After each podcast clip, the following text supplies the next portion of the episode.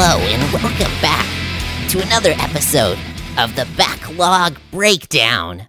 I'm Josh, and I have with me here my co host, Nate. Hi, Josh. Hey, Nate. Was that okay? Was that close? What, what was that? Was that Raz? That was Raz. Yeah, I was trying that to was, do Raz. That was not not bad. Not bad. You should have done that little that little thing that would have been that would have been better, but I'm not that clever. So Well, yeah. anyway, Yeah, it's just I, I appreciate that. I appreciate the effort that you put into that. well, thank you. You know, I always try and, put effort into our introductions. Uh, sometimes I And got the results nothing. weren't terrible. Well, The thank- results weren't terrible. they they were they were mediocre. they were adequate. they were adequate. Yes. that was a decent Sufficient. introduction. Sufficient introduction. There you go. I'll take it. There we go. I'll take well, it. since it is the end, since Psychonaut September has come to an end, just wanted to reference it in the intro because, uh, well, as you already know, listener, uh, because you've seen the title of this episode today, we are going to be taking a deep dive look at Psychonauts, the original Mm, mm. um, for a number of different platforms. I played it on PC. Um, I'm pretty sure you played it on PS4, right? There's a Mhm. digital Mhm. edition um, that you can grab. part of that it's part of that whole PS2 on PS4 initiative that they don't do anything with anymore. The, the- you know, none of the platforms really do it. Y- You know, Nintendo talks about older games on their newer systems, and then it just fizzles. Uh, Dude, brief aside. Okay, so I don't go. know if we talked about it on the last one, but Nintendo's like, "Hey, Super Nintendo games." And Mhm. we're not going to be putting out nearly as many of them anymore. Right. And it's like exactly. I was like, "Ooh." I was like, "The optics on that one are real bad, guys. Like that's real not good."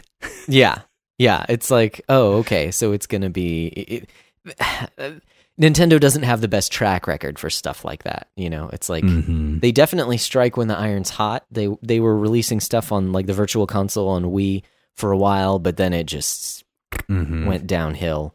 Uh, the, the same with Wii U. It just trickled out very slowly, and it's like, is that what's right about to happen? Oh, but buy a Super Nintendo controller for thirty bucks Yeah, well, and that's like, can I just be perfectly honest? Sure. I, I may have ranted about this before, but this whole move to like, we're going to tie this to the subscription, but you can't actually buy any of these games because we've gotten rid of the virtual console and there will be no virtual console on the Switch. I'm like, that's dumb yeah, because there's games that I just, I would pay money for, period. Like, I just, I just want to buy. Mhm. And then it's like, but you could play all these Nintendo games that I don't care about. Like, yeah, you know, it's like I hate being that guy, but I'm just like, I, I, I really want. It's just the one thing. I just think Nintendo's infrastructure, online stuff is is really bad, and I just like. It, you just want to talk to someone over there and just be like, "Do you guys understand? This is bad. This is a bad setup, a bad storefront, a bad service. It's bad. It's just overall bad." and they're like, they're like, yeah, but you only paid 20 bucks a year. And I'm like, I don't care. Like, I, Hmm. it's bad. It's like, this, this is like, I'm looking at this and I'm like, dude, I actually think your Wii U storefront might have been a little bit better than what you're offering on the Switch. Hmm. And it's like, uh, uh, just as far as presentation and Oh yeah, I don't. I, I just like, and it's just like I don't know. I, I I really love Nintendo. Like I'm super stoked about some of the stuff that they've got going on. Uh, Ori and the Blind Forest dropped, so Mhm. like of course maybe, and we'll when we get to the backlog report, I'll I'll talk a little bit about that. But it's like, yeah, like I'm stoked because I think the Switch is like a really cool thing, but at the same time, I'm kind of like, Interesting. Interesting. I, I don't know that I'd go that far, um, but I agree with you. Like, why not just do both and? Because there's already a bunch of different companies that are putting out old games as like single downloads. So why not just do both? Because even that. So here's here's the business part of me talking. Is if you do that, then you could even like stretch that as like look at everything you get for twenty dollars. All of these games uh, for twenty dollars a year. All of these games, if you were to go out and buy them, you know, would be hundred and eighty dollars or whatever. Mhm. You know, like you, you could totally spin that if you could just do both. I don't know if there's any kind of rights things preventing them from doing that, but it just yeah, it seems kind of like a no brainer. Um, but It's because Nintendo don't. they, they they do some very strange things. It's true. It's true. Nintendo don't make sense. No, a lot of the time that they don't. Um also before Anyways. we get into the episode proper, I did want to correct myself on something. Actually, listening back and editing the last episode, um we talked about how uh, I didn't think I, I said this specifically. I didn't think that uh, Code Vein was actually coming out soon. I thought that was, you know, that it got pushed back.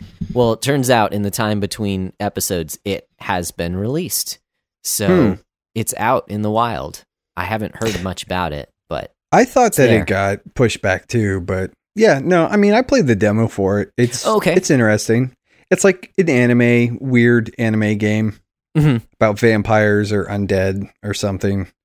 Uh, it's sort of Bloodborne ish. It's Right. it's sort of a Souls ish type style game. Uh, I liked I liked the beta demo sort of thing that I played. Um, and eventually, it, it's to me, it's it's one of those things that it's definitely like a wait till it's like twenty bucks gotcha. for for like a definitive edition or something. hmm Uh, Yeah, you it, know, but it seems that it's gotten middling reviews, which is weird for a game of that. si- Well, I say weird. I guess that was. It reminds me a lot of um, that other game. What is it called? It's like it's like a bar. You're like this barbarian guy. Uh, Lords of the Fallen. Lords of the Fallen. That's the. I actually like that game a lot. Okay. Okay. I've heard similar th- or just in that like middling reviews. Yeah, it's another one of these style games. Um, from people who really like, you know, Dark Souls and Mhm. Bloodborne. It's just like, yeah, it's another one. Yeah, Oh, I, I okay. mean, like it's it's not nearly as from what I played. It's not nearly as like punishing as like Bloodborne. Okay. Um, it's not like I and I mean like I'm I'm okay with that. Like frankly, like I while I enjoy the Souls formula, uh, well the Bloodborne formula and the Nioh formula, I Mhm. think like it can be like a little ridiculous. Mhm. Um, but anyways, enough talk about video games that we Yeah. haven't played and who wants to hear about video games Nate doesn't played? Nate Nintendo don't likes. I don't. I'm I'm trying to work that in as often as I possibly can now, um, because I'm uh I'm a horrible human being. Um, That's okay. no. It it counteracts my fanboyishness a little bit. So Uh, good. how how are you, man? How's school going? How's the Broccolo tribe? Uh, we're doing good. We're doing good. Um, my son turned four, you know, a couple weeks ago. I think I mentioned it on the last Oh episode. my. We had his birthday party this past weekend, and that was fun. Um, my wife got sick, and so I've been, Hmm. you know, like trying to make sure that she gets enough rest and the kids are taken care of and not too crazy. Um, but that I was actually talking to someone about that earlier today, and it's the great big pile of toys that he got from his birthday actually helps that. Um, it can create some fights between him and his sister, but at least that it keeps them occupied. Mhm. That's for sure. So, um, no, I mean we're doing good. Uh, I will say, in terms of school, I had another quiz, and the Hmm. map portion actually coincided with what we had been studying the previous two weeks. So I actually did pretty well on the test. Well, Um, that's cool. yes. I mean, yes. I still think those those quizzes sound sort of bogus to me. Yes. It- Well, and that so I was talking to my wife afterwards, and she was like, "So you like your professor has to pick up on something, right? Because like you didn't do very well on the last two, and this one you did well. It's kind of clear, you know what what the difference is, right? Like he has to know. There has to be something. So." And it, it also kind of confirm. It's this weird mixture of just like, oh, yes, I did it, I did good, and this sense of just like frustration because it's like, oh, I did bad last time because it didn't like it wasn't like this. if that makes like- sense. Give me more of this Exactly. and less of those other things. Right, right. if you quiz me on stuff we've actually studied, then Oh I should do well. Um, but no, so so it, that that was much better. I'm ready to. Um, I've got two weeks left in this course, and um, then on to the next one after that, and we'll see what the workload is for that guy. But uh, yeah, no, well, doing pretty good. Always busy, always stuff going on. Um, so actually, well, we'll we'll get to it when we talk about the report. Um, I haven't had much time for Vigi games just because of the Mm. rest of life kind of getting in the way. Um, you know, life getting in the way of video games. Yes, I just said that out loud. Good. Good. That's good and proper orders. oh man, oh man, how Good how are you doing? uh well, I mean, uh, you know, pre-show, uh, we we we talked a little bit. Mhm. Uh, for those of you who uh, you know don't aren't patrons, well, then you missed out on some of that. But I had a Oh. day. yeah, and there's And a way I'm- for you to remedy that. By the way, we have Yes. Patreon. You can hear We do have- about it. Yes, you can listen to me grumble about my day. Uh, no, it was it was uh it, it was that uh that office space sounds like somebody's got a case of the Mondays, and it's like my answer to that would be a hail and hearty yes. Uh, now go away before I strangle you.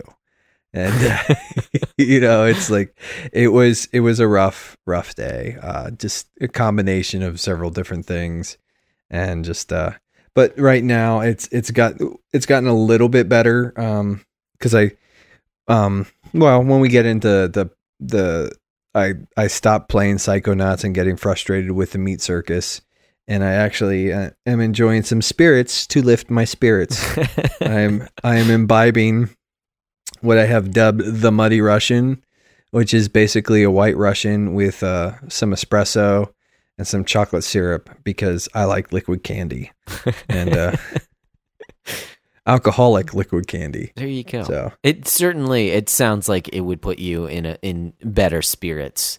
yeah, yeah. I mean, like I said, it was a day, um, but you know, I uh, I have Wednesday off, and so you know, I've got some stuff to do. But yeah, the things have been pretty good. Um, there was a situation that I've sort of been kind of handling as far as like a de- a deacon in training. And so there there's been some stuff that sort of cropped up around the situation uh, more or less that it's just like it's good in the sense that like it's nice to be able to participate and sort of flex some of that stuff Yeah. uh in some ways it very much feels like a confirmation to a confirmation to the office. I still like have concerns about whether or not I'm qualified. Mhm. Um, but you know, I, I I think that there's nothing wrong with sort of wrestling with some of those issues. Yeah. But uh, overall, like uh, our our the allergies have sort of like let up a little bit. I've also started taking a pill, um, Okay. an allergy pill to sort of mitigate some of that stuff. Uh, yeah, this the last couple weeks have been fairly relaxed.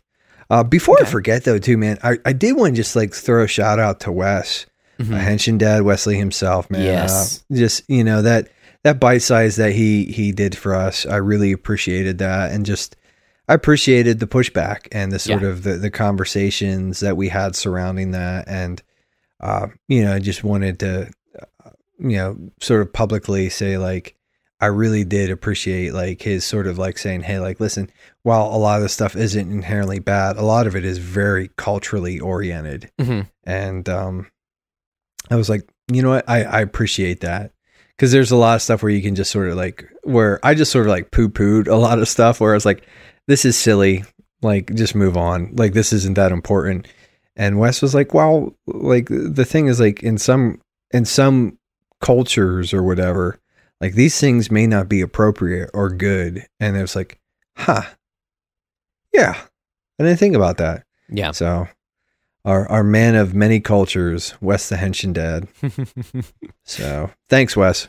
Yes, I wholeheartedly agree, and I apologize for not, you know, like uh, promoting the episode as as much as I feel like it should have been. Um, you know, like I said, I've been real busy lately, but Well, I'm not it. nearly as busy, and it still took me like two or three days to do it. So But that is not that don't is not a reflection of of uh, our enjoyment of, Of- the episode. We very or, much or the quality of that episode. Exactly, yeah. the quality of that content. It's more just Josh and I are bums. exactly that's what it is. We're not man enough to You know, our, our our manliness was was called into question and thoroughly rebuffed. So, well, let's just sort of keep this party, this psychic levitation ball rolling along, and like let's it. get into the, the the backlog report, homie. What do you say? Okay, I agree.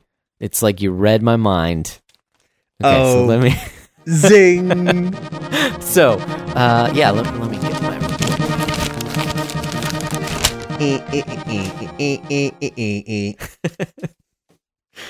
I'm just gonna do that. Just our You new transitionatory, transitional. That's the word. Transitional, uh, sound. Little. That'd be a good little sound clip to find find a use for. That and uh, oh, so I was on the the the TRG Patreon today, Mhm. and Logan's asking about scary games, and oh I, yeah. and uh, I said, well, VR, uh, Resident Evil Seven in VR has been to date the most horrifying experience I've ever had in video games, and he was like, oh, that that man bear pig roar that you let out. Because there's that clip of me going uh, uh, uh and i was like i need to just like take that that audio clip and just find like weird places to insert it in in, in real life yeah. It, it, it, it it's amusing and it mu- it amuses me. So it's Mhm. one of those situations where i very much can laugh at myself um with everybody else. So Yeah. You should like rip the audio from that and just have it on your phone for different, you know, whenever you just like somebody somebody comes up and says something stupid i just like dig it up and just play it at them uh anyways Yeah. so you want to go first with your report or do you want me to Sure. I'll, I'll, I'll yeah, because mine probably shouldn't take very long. So, um, terms of video games, I've played two video games in the past two weeks.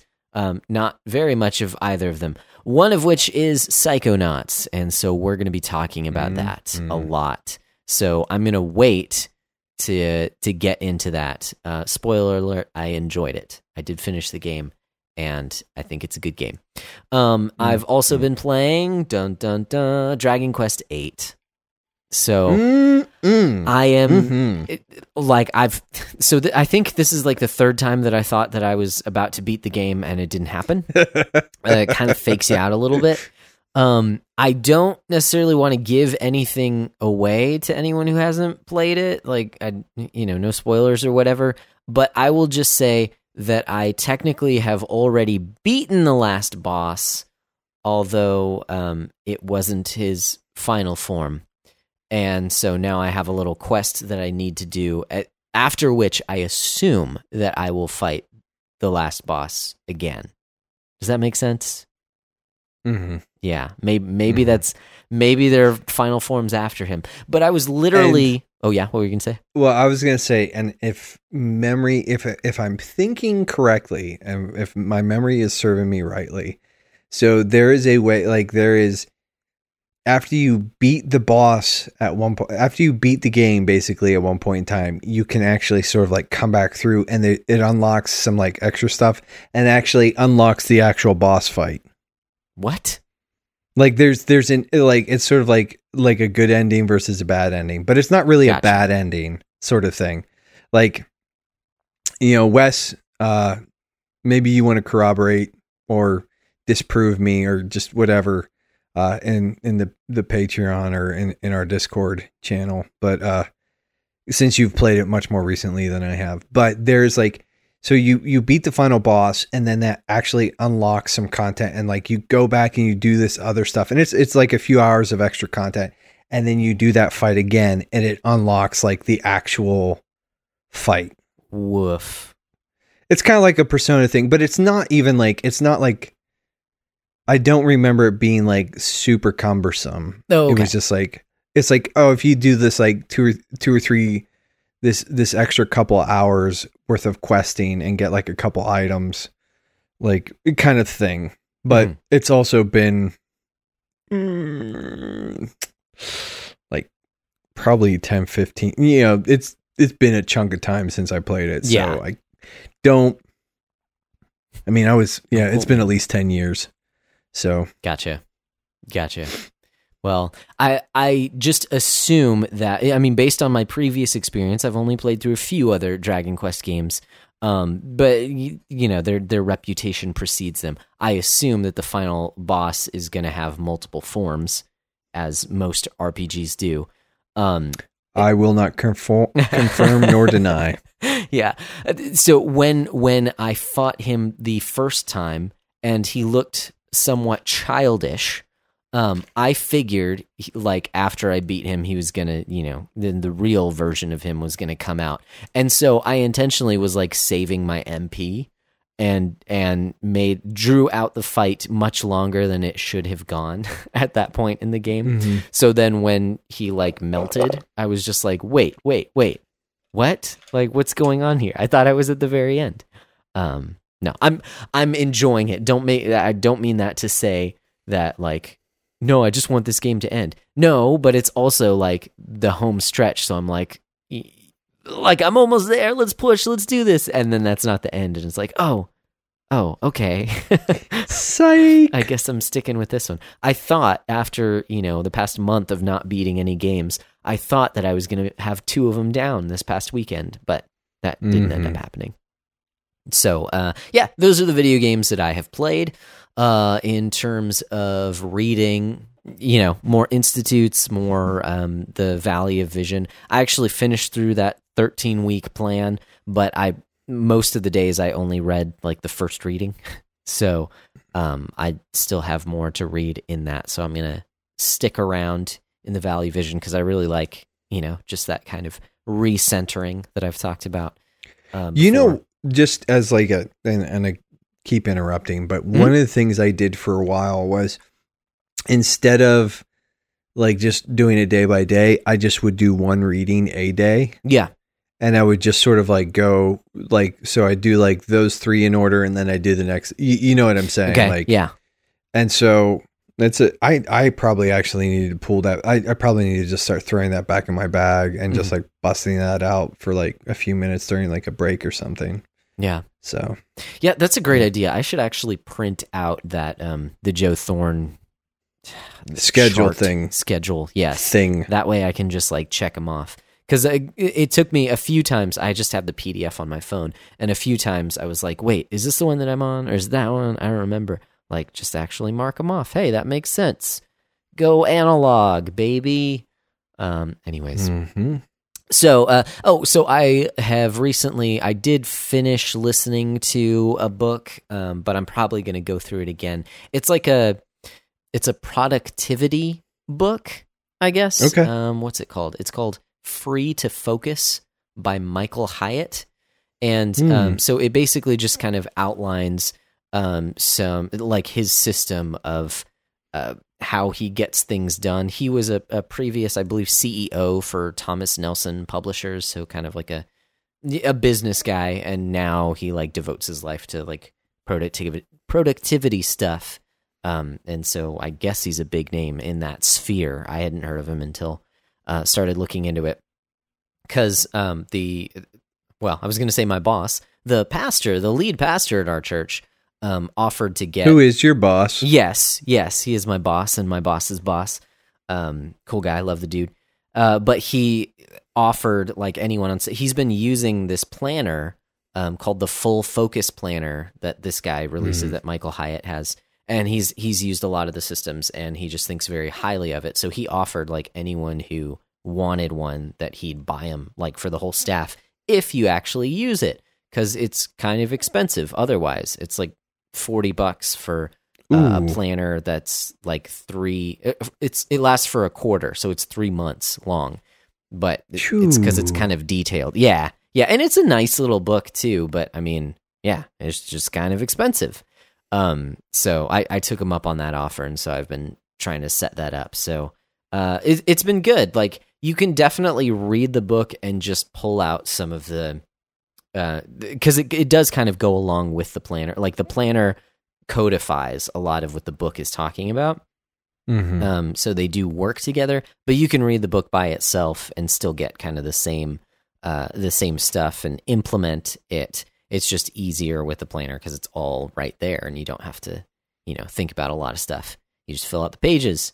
Um, but but the Mhm. whole thing with with his system of productivity is like basically pick your most important things prioritize your life and uh, and then set like goals with different time limits on them and work your hardest like to meet those goals so like actually get more done by doing less because you're just very focused on those few things as opposed to being scatterbrained on a ton of different things so uh, anyways free to focus Hmm. yeah that's been pretty good I I'll have to-. Check that out at some point in time. Yeah i dig it so So, that's you know, my- after you're done with it, you can sort of come back and let us know what you think. yeah Do you Yeah, go through the quarter or whatever? Right. Yeah. It'll take a it'll take a bit um because I like so you know it's the start of October so I was kind of listening to that to get me in the the swing of it when I s- start going full bore on this planner that I have now. So Cool. there you go. What Cool, you been cool, up cool. to the past 2 weeks? What do you have to report on? Well, uh, I put Borderlands 3 on the back burner. I was like, Oh. I was sort of like, I was going hard at that Okay. for a little bit. And I was like, okay, like, it's okay to pump the brakes on this thing. and so, um, you know, I'll probably here in the next week or so, like, I'll probably at least pick up, pick it back up a couple of times, like, to play with my brother. Um, I also played a little bit of Castle Crashers with uh, our boy Micah, Oh, yeah. and that that was like we were having problems, but it was fun. Like we played for like an hour or so, and there was like there was initially some connection problems, and then we sort of, anyways. So I think we're gonna try and continue to do that, and um, I'm actually we're gonna try and beat it because I've never beaten it before. Okay. Um, it was like one of those things like Key and I were talking about it, and it's like, yeah, I got kind of far ish, and uh, I said, and then it just it was like one of those things where like my brother and I were actually playing that together, and it's like we would actually that was I was living uh, I was staying with my parents for a little bit, and so that's we would play because he was there too, and so we would Mhm. play. He would sit down and play. Anyways, um, so there was that, um, and just Psychonauts. And then uh, Yeah. th- there was the, the unfortunate bit where it's like I was about five or six ish hours into Psychonauts, and I was sort of like, and I was telling you about this. It's like I was sort of doing, and I even posted in the group about this too. But Mhm. I was doing like a slow crawl, like I was going through and basically like cleaning out each level because I was gonna just do as much as I could to hundred percent the game yeah. and and get the platinum in one playthrough. And um, so I was about five or six hours through the game, and I was like, oh well, I've sort of been ignoring this, and so I'm going to fire it back up. And I fired it back up, and I got that lovely screen that says save file corrupted, and I was like. I just kind of like I gave my TV the stink eye and I, I I googled some stuff and it was like try this. And I was like okay so I tried that. That didn't work. And then I was like restore the save from the cloud. That didn't work. You know it was just like I was like oh you stinking turd um and uh I'm really hoping that that does not happen again because honestly like especially at this point. uh, especially at this point. If it does, I will just walk away from the game for a while. Yeah. I may come back to it at some point in time, but like especially sort of given, yeah. Uh so Psychonauts, uh, just it's and, and you know it's no surprise. I like the game. I'm I I enjoy the fact like and, and again we'll talk about this a little bit more further on down the road. I enjoyed sort of like so when I came back to it, I just sort of like rushed through it. It was just pounding through it, like and uh, you know, just quick disclaimer: I um, I am on the last level currently, Mhm. um, but and again we'll talk about that. But I haven't been able to actually beat it this time so far. Mm. That may change by the time this releases. if so, I'll post in the group or whatever. But um, yeah, So it's it's it's really good. Uh, you know, Borderlands Three is really good. Castle Crashers is really good.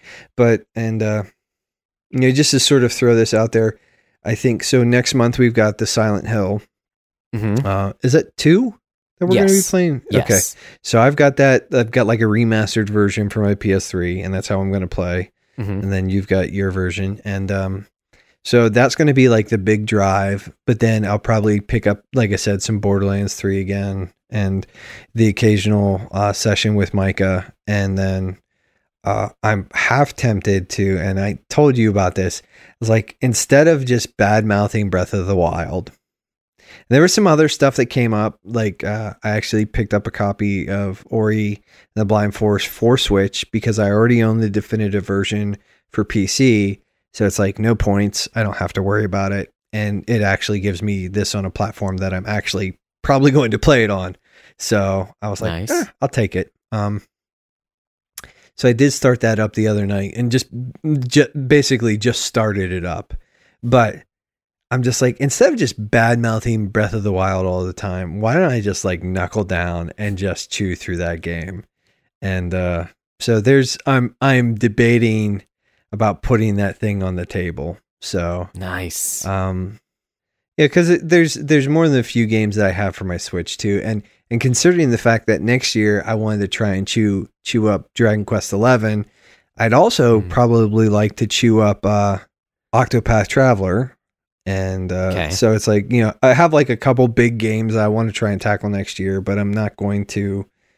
Outside of that, um, the other thing was like, man, just there's so much that came out recently that's like, and then there's stuff coming out. Like, dude, that The Outer Worlds is coming out next month, Uh huh. and I'm looking at that and I'm going like, I, I'm definitely going to wait on that one, but there's a there's a part of me that's like, I want it. I want it so much. Yeah.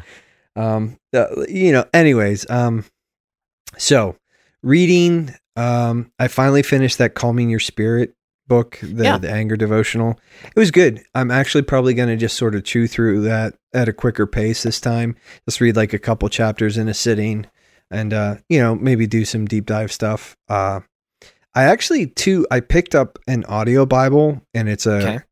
It's one of those the Bible in a year audio Bibles, and so I'm just listening to two or three sections at a clip, just to sort of do a bit of a, a high altitude flyover of Scripture, Mhm. um, just to sort of get like a bigger picture. Um, and uh, I've read a little bit more of the cigar book, and I actually picked up Hmm. the Al Mohler book, that uh, the leadership book. Uh, Oh yeah. that we had started to read last year and I was like I need to just finish this thing. So I've been sort of working on that a little bit. Um I need to finish that and good and angry. And then man I've got too many too many irons in the fire. Um but one of the one of the books I actually picked up on on Kindle was there were two books and and one was uh funny story. I'll try to make this quick but we all know that I'm good at being bad at brevity. That's sort of one of our things. There was a woman, and I can't remember the name. I want to say Rachel G. Miller. She's an OPC congregant. She wrote a book called Beyond Submission and Authority. Mhm. It's sort of examining some of the complementarian pro- problems and, yeah, just sort of examining marriage and male headship and stuff like that. Yeah. Well, a guy on Twitter at one point in time said, Hey, could someone reach out to her and ask her why she blocked me on Twitter? I was like, I have no idea who this woman is. I was looking at the dude. I'm like, oh, he seems like a pretty reasonable guy. I've, I've interacted with him a couple times. And so I, I clicked on the link. Turns out I got blocked too.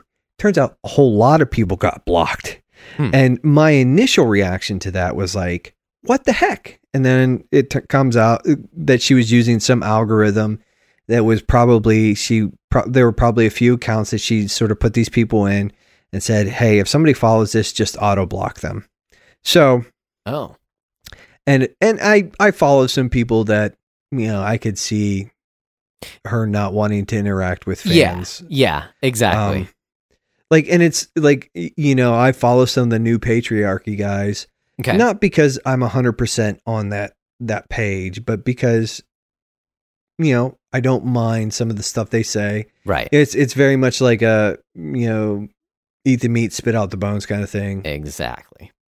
Um, and I think some of what they do, especially when they level charges at men and they sort of hold men accountable and say like, "Hey, you need to step up," like that's good. Anyways, anyways, anyways. So I bought a copy of her book on Kindle, Okay. um, and I'll sort of be working on that because that's an interesting topic to me. Um, hmm and it's like so all said and done, because she blocked me, I bought her book. I was like, well, know, if I'm going to be salty about this, I might as well know why. And then I started talking to people about it, and they're like, no, she's she's pretty legit. This my pastor's actually like, he's like, that book is really good. He's like, let me know what you think of it when you're done. Um, Okay. because he knows that I sort of like I lean towards some of the new patriarchy stuff, Mhm. and I lean towards that in the sense that I think that they those guys put a real emphasis on men stepping up. Yeah. And that's something that I'm absolutely like on board with. Some of the stuff where like you have some of these dudes who talk about like male headship and they they talk about men need to be the lords of their home and then Mhm. I'm like I get- I get kind of like uh yo I'm out bro. Yeah. but um Yeah. at that point. But um so I got that and then I actually picked up uh, Tim Challies book how to doing do more better. Mhm. And so that's I'm like I've I've sort of hit a point where you know because this is a stewardship podcast I'm like man like I've just got sort of too much going on. I need some like groundwork on sort of helping me to identify priorities and then recalibrating and reorganizing and I I figured that might be a good place to check it out and For uh, sure. So as far as memorization goes, I had a real Oh, poop yeah. 2 weeks. Like Okay.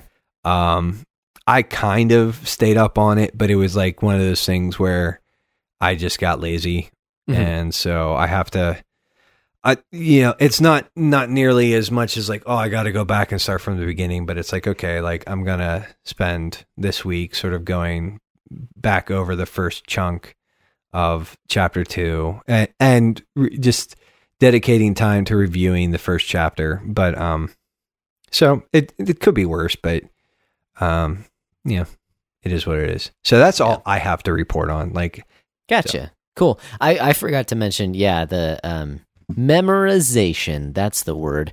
Um, yeah, I it's slowly but surely um, progressing. So I've gone through the first ten verses of the second chapter of James, um, and I'm doing it like at least once a day. I'm going through it, but that's not making a ton of progress. It's very slow and short progress, if that makes sense. So, uh, yeah, but it is it's coming along, just not very quickly. I'm not spending a ton of time. I know that there's whole that whole emphasis on like make sure that what you have memorized is you have it down and review it every day. I've I've found that that can actually be sort of like that can actually slow you down too much. Mm-hmm.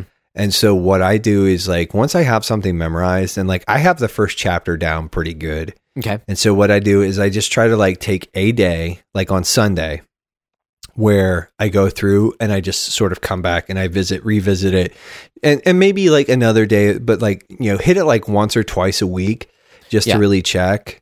But then just like move on to the new material because like if you if you really sort of like go back and you're sort of like I need to have this down pat, blah blah blah, you're just gonna sort of like you're just always going to sort of falter and never move forward. So one of the things I've Mhm. done is like, okay, like once a week, twice a week, I come back, I visit this, I sort of read through it, I I say it out loud, and then I move on. Okay. And like I sort of, so I just do like, do you know what I'm saying? Like, Dude, I yeah, don't that's a really d- good idea. Dedicate the time. Like it's like once you have it down, review it. Yeah, make sure you have it down, but then just it's it's there. So Yeah. and and and in order to build on what you already have, you need to sort of move past that. So Mhm. Yeah. and it's you know I'm not trying to like we, we are busy guys. You're Mhm. a little bit busier than I am. Obviously, you're doing the whole school thing, and you got little chillins. Mhm. Um, but because what you do is you you you burn like 15 minutes sort of reviewing, Mhm. and then by the time like you're like I need to spend time learning new stuff. You've already sort of like spent. I'm I'm trying not to be crass, but you've already sort of like you, you've already sort of like shot what you've had. Like Yeah. you, you you you're you've kind of already expended yourself. Yeah. That's I like my That's- my little pointer Yeah. to anybody memorizing. Yeah, no, that's that. Yeah, that's a great idea of yeah, just going back to review without spending a ton of time, eh, without like making that your primary focus. hmm Because it, it's so, like I said, it's so easy to go back and say, "Oh, I missed a word," and I'm like, "Ah, pff, who cares?" Like, you know, come back, hit it like once or twice, move on. Don't, because it's so easy. Like, the, like the first chapter of Galatians is beefy, Mm-hmm. and so like if I'm like, "Oh, I, d- I didn't say this right," or I didn't, you know, like whatever. Yeah. So I just got to move on. I also wanted to real quick before I forget. Mhm. Streetlights. Okay, so Yes. I've already talked about Dwell, um, and Dwell has been really helpful as far as like listening to. I listen to Galatians that way, Mhm. and so that just sort of helps me to. But Streetlights is a really cool tool. Now it's all like New Testament stuff, um, and so I've been listening to actually. I, I bought the Galatians CD and the James and the First and Second Timothy CDs. Nice. And so we put those in the car. I actually stopped listening to the Galatians one because I what I was finding is that it was making it harder for me to memorize because I'm memorizing from the ESV and it's the NLT. Mhm. But like as far as just like a really cool sort of like soundtrack and you sort of listen and it it it puts the NLT stuff to like a hip hop beat and it's it's it's it's cool and I, I recommend it. Yeah. That's yeah. It, the streetlights is great. I dig it. It's yeah, it's really good. It and it's very di- like it's different, and it's I found that like it's kind of like one of those things like listening to it, it. It's weird how things just sort of stand out to me because Mhm. like the because of the cadence and the flow and just the different. Anyways, I recommend it. It's neat. Yeah, man. So Good stuff.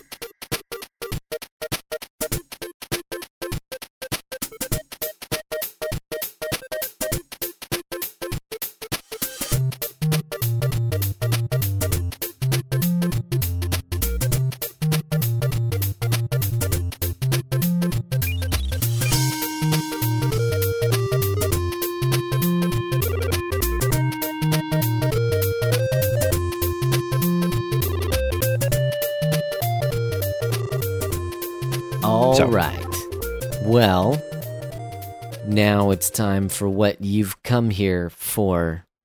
let's how skin this psychic bobcat.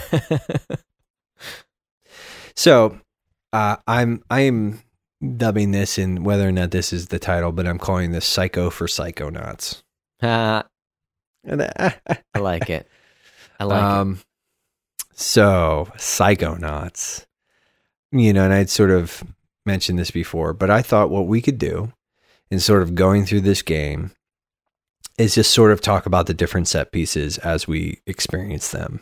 Yeah. So, well, why don't we do basic braining, the brain tumbler experiment, and Sasha's shooting gallery, and then that sort of opens up the collective unconscious. And once you get past basic braining, we can sort of talk about the campground too.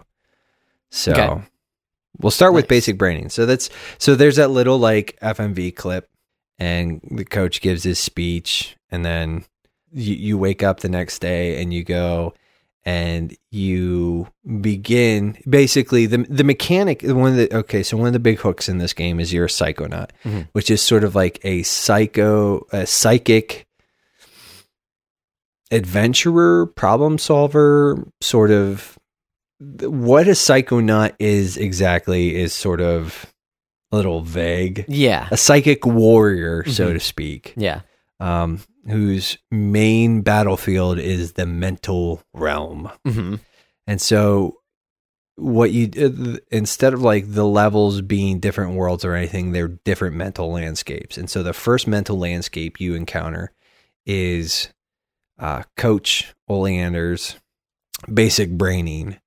And it's sort of set up like a war zone sort of thing. And uh, it's in here it's this is the tutorial level it teaches you how to like double jump how to climb the different ap- acrobatic elements and raz just to give a little bit of a uh, you know not to get too two down there. Raz, the, the Razputin, Mhm. your your character, the protagonist of this game, is actually um, he's a, a circus runaway. He was an acrobat. And you find this out through the, the course of the game and, and lo- unlocking pieces of lore. But he grew up in the circus. He's comes from a family of acrobats. He's also a psychic. And so he ran away to go to psychic summer camp. Mhm. right. And- he's, he's the circus performer who ran away from the circus Yeah. instead of the other way around. And given what we know, um, it doesn't surprise me that he did that. Given what we find out, rather, Mhm. um, throughout the game, it doesn't surprise me. But so basic braining is like the tutorial level. Mhm. And um, what did you think of it, Josh? Um, I thought it was I thought it was pretty straightforward. You know, you're just kind of getting your bearings. Um, it's it's nice and linear, so you know what you're supposed to do, and you go through it. Even the parts that were a little different, like where you had to guide that character. I don't. I still don't remember his name. Um, but th- he, he's the not so smart character. Dogen. Uh, Dogen, there you go. Where you have to guide him through so that he doesn't get the uh, he doesn't step on any of the landmines, things like that. It wasn't it wasn't very difficult. Um, it was just kind of like getting you acclimated to the game itself. Um, you're looking for figments and stuff like that, which I do feel like you know I'd said this on on previous episodes is that I I, I don't think the game really explains a lot super well um, because it does throw a lot of different terms at you without telling you what those terms actually mean. yeah. Um, so even with this level, I didn't really understand the purpose or the importance of getting the figments. Um, th- I mean, you know, you get them because it's a collectathon. Like, just go after the shiny things. Like, just do it. Um, I get that, but it was later when I had pulled up a walkthrough in order to get through a certain part of the game where it talked Mhm. about like if you've been getting these and you're probably at this level, and I was like, oh, it's for gaining level. Like, get Yeah. all of those that you can so that you can gain For levels. for every hundred, I think it's for every hundred figments you gather, you gain a rank, and then there are power ups associated with each rank, or every five or ten ranks, or something like that. Yeah, yeah. So, uh, yeah. So they they were much more important than I had kind of Mhm. or- originally thought.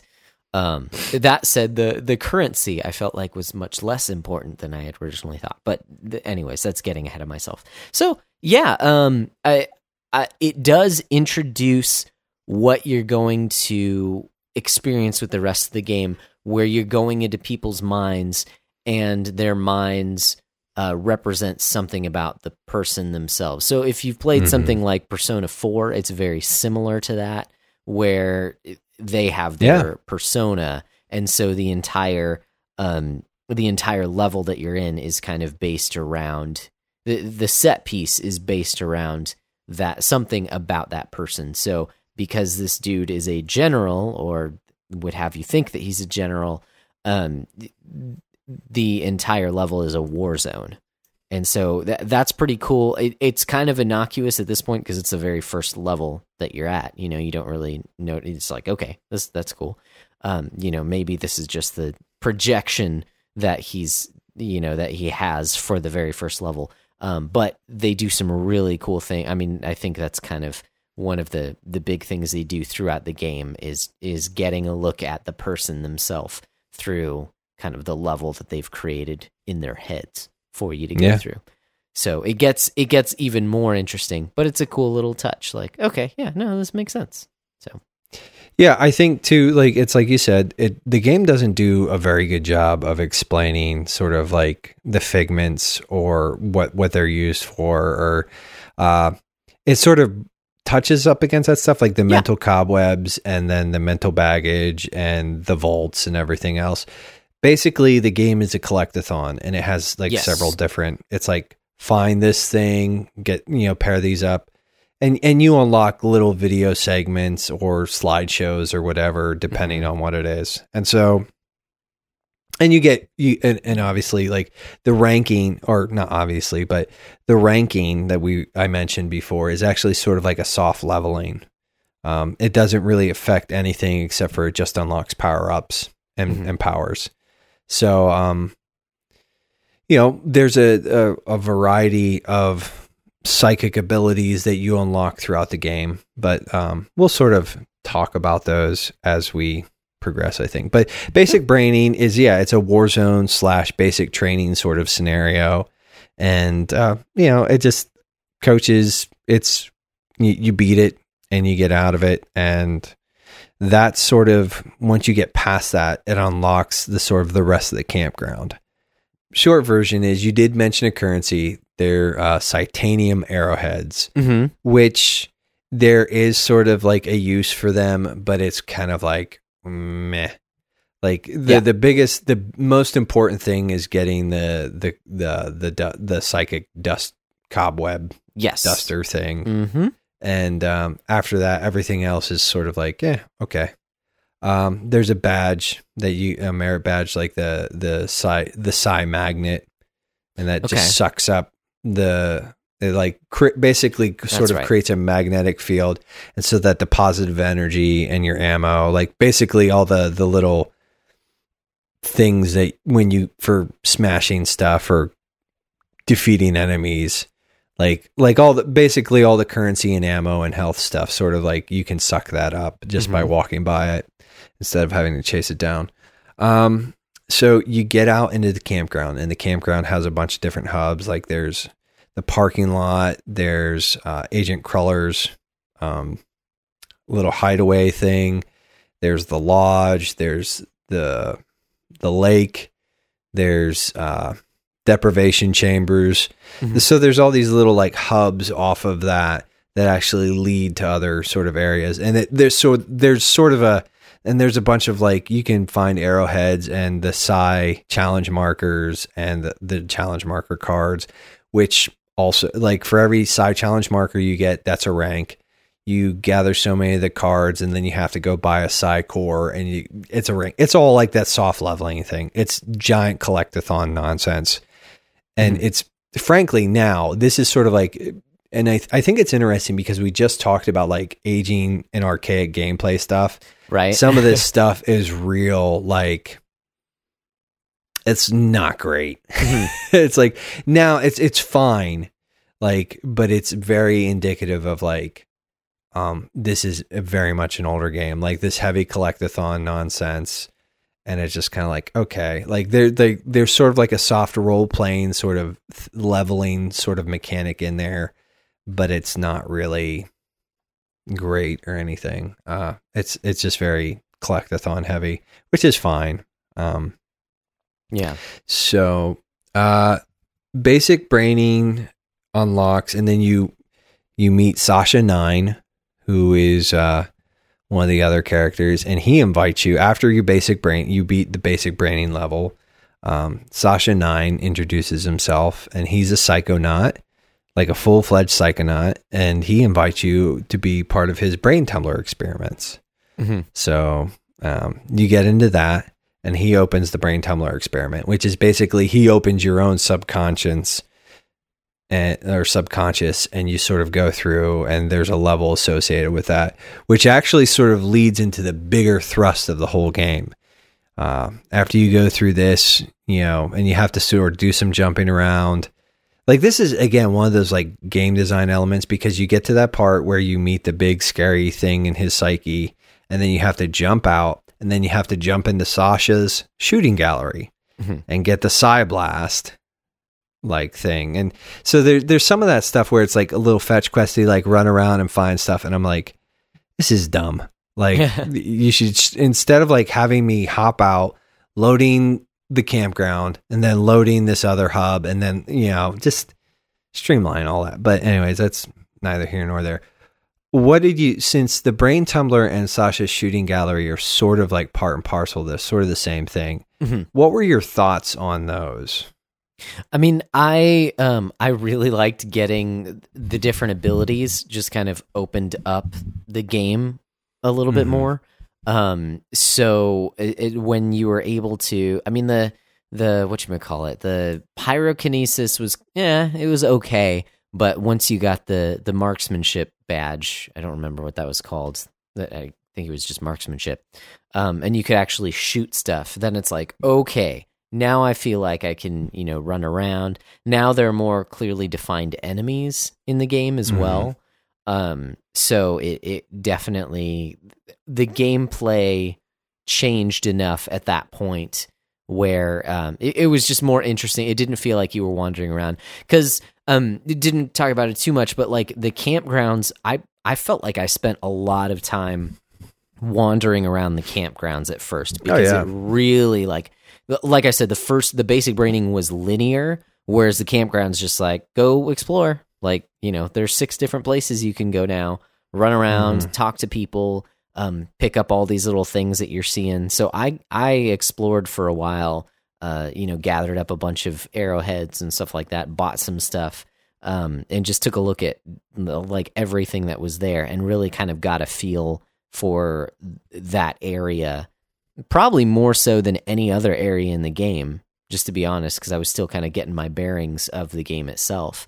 Uh, so then when you were introduced like you always have a basic attack but like when the shooting was yeah you've got like that that punch thing that he the psychic punch thing that he can do. Yeah yeah. But then when you're able to when you get the marksman badge and you're able to shoot then it's like okay now it really feels different. Like there can be some distance i can you know there i guess there's a little more strategy i don't know it just felt better at that point um so yeah i mean i i think that this was kind of a a key moment in just like making the combat feel a lot better.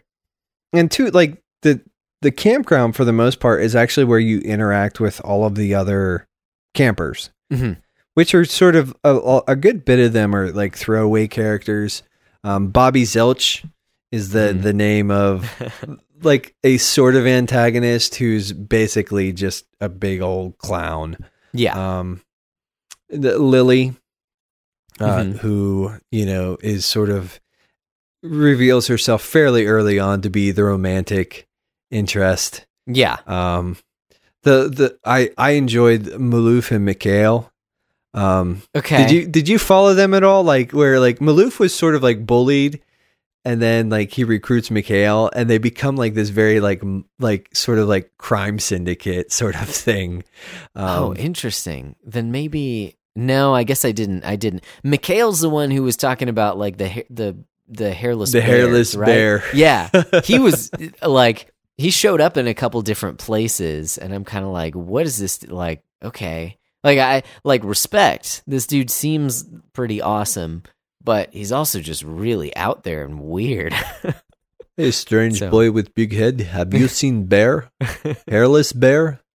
I'm hunting for it. Yeah, yeah, it's but yeah, so uh, he ends up uh Maloof ends up and and Mikhail end up sort of like Maloof recruits Mikhail to sort of be his bodyguard and then they sort of become this like basically uh at one point in time it looks like they are uh towards the end of the game they are they're engaged in some fairly suspect activity. Gotcha. Um okay. So uh but uh yeah, as far as like the campers, it's sort of like yeah, they a lot of them are pretty passable. They've got the the cheerleaders, Clem and uh, I want to say Angela or something like that, but they're you know they're pretty. It's just like the the there's a lot of like sort of like secondary, tertiary characters who are entertaining, um, and this is where you like you primarily interact with them on the campground, mm-hmm. and um, but they're they're really not characters of any great substance. So um, the brain tumbler experiment's interesting because it, you actually find out that it's supposed to be Raz's psyche and subconscious, but it's actually um, there's someone whose subconscious is sort of like projecting into his, right? And so that's that's creating this thing, and that actually sort of leads to the the main sort of story at some point in time. Um, and and so I did like that. But Sasha's shooting gallery is neat, and it's it's very like it's this giant cube, and then you, you're originally supposed to just like sort of take practice, and then you actually end up breaking Sasha's brain, and his his sort of emotions and everything sort of come unglued, and so it's this very like his his this cube recommend uh, represents his psyche, and he's a very ordered, calm, collected sort of dude, Right. and so it's like, and then you come in and you break it, and there's all these like different like stages, and and and frankly, like it's a fine level, but it's it, it exists primarily just to sort of like teach you how to use the psi blast sort of mechanic, Mhm. like the the psychic bullets. Um, it's fine. Uh, the next one is Milla's dance party Yeah. that you move on to and she's she's another psychic um a psychonaut and her her the mechanic she introduces is levitation Yeah. and that's probably i spend more time like that one was on constant in it because you can assign three powers at any given time um so that one was almost always assigned to a button Yes. at some point in time. Uh, and it's just like you just roll around on this psychic energy ball and it lets you jump and you sort of get like real floaty and you can actually use the ball. You can actually hit another button and sort of hold the ball and float. And so, and, and ri- catch like ca- air currents and stuff like that. And that, you know, it's just, a, it's a neat traversal mechanic and it's actually one of the mechanics you use, the one of the abilities you use the most. But her, her level, uh, is is fine. Yeah. It just is like a lot of kind of like okay platforming, and again, it's just there to teach you how to use the levitation ball. yeah. Um, that race at the end of her level, I thought was Mhm. kind of like dumb, but it was like her level was fun in the sense that like it definitely had like way more personality than anything else Mhm. that you had experienced and you know she's like you know she's she's she's sort of a party girl wants to be on TV you know Mhm. kind of thing and it's her her psyche reflects that I Right. don't know what what were your thoughts on Milla's dance party Yeah, no, I think you've I think you hit it on the head because uh, yeah, I think the the biggest thing is just what you get the levitation power itself. I do think actually it's a little OP in the game. Like you can do you can basically like get around enemies really easily with it and it seems like there are some parts in the game where they just didn't necessarily account for uh, the ways like the speed and aerial uh, the height that you can get at with that power. Like later on um in the the section with the the dude the painter guy towards the end of the game i felt like that was kind of broken with levitation. Um so but i i agree. I was like constantly using it. And, and just the just for the additional speed like it was great to well to and it just it yeah it does really open up like as far as traversal goes like because you can get a lot of places with it yeah so the next bit is where the game sort of like takes a turn and this Mhm. is the part where Mm. uh raz runs into dogen at one point and dogen's like not talking a lot and he had seen this vision in his in, in his brain tumbler experiment in his own psyche that was sort of being interfered with where this crazy dentist dr lobato uh, removed dogen's brain Mhm. and so Dogen says TV. And there's just some Yeah. very charming sort of like cinematic sort of like when he looks through Dogen's ears and there's just sunlight on the other side Mhm. and he's like your head's completely empty. Um just like very very clever like uh, stand like this game what really carries this game in my opinion is the writing. I think Mhm. the writing is just top notch. Um it's just an absolutely charming world. Like the characters are fleshed out, and uh, like there, it's just fun to hang out there. And a lot of that has to do with just the some of the the dialogue and scenario writing and things like that. But uh, so this is also the part. So you meet up with Lily, and you guys sort of discover this conspiracy, and you go from there's a, a, a cutoff, a shifting point here where it goes from day to night. And actually, you mentioned uh, pyrokinesis. yeah It's it's useful for a few things, but there's actually a trophy tied to this where if you cook, you can cook the squirrels, and they'll actually Oh. give you a, a roasted squirrel dinner. good. It heals you up a little bit, and you can roast the birds because you know you'll see. So if you roast a bird and roast a squirrel on the same screen, like within the same area, and eat both of those, it's like there's a trophy assigned to that. nice. Um, I did not get that trophy because uh, I learned about it too late, and I was like, I'm not going back. Um, I'm not reloading an old save. Um, so at this point in time, anyways, you you guys, you and Lily or Raz and Lily meet up at the lake in that evening after he's in, and they're going to enact their plan. And she gets captured by this giant mutant lungfish. Mm-hmm. And the, okay, so I have to be honest. Like the part where you get into the the the underwater thing, like the little submersible, Yeah. and you get in the air bubble. I really didn't like that part. Mhm. I thought it was like it made me mad a little bit. It was like it was fine, but it's like I beat it like the first try. It wasn't, but it was like it just it was annoying because Yeah. Raz can't swim. And so the Mhm. water actually like assaults him. Right.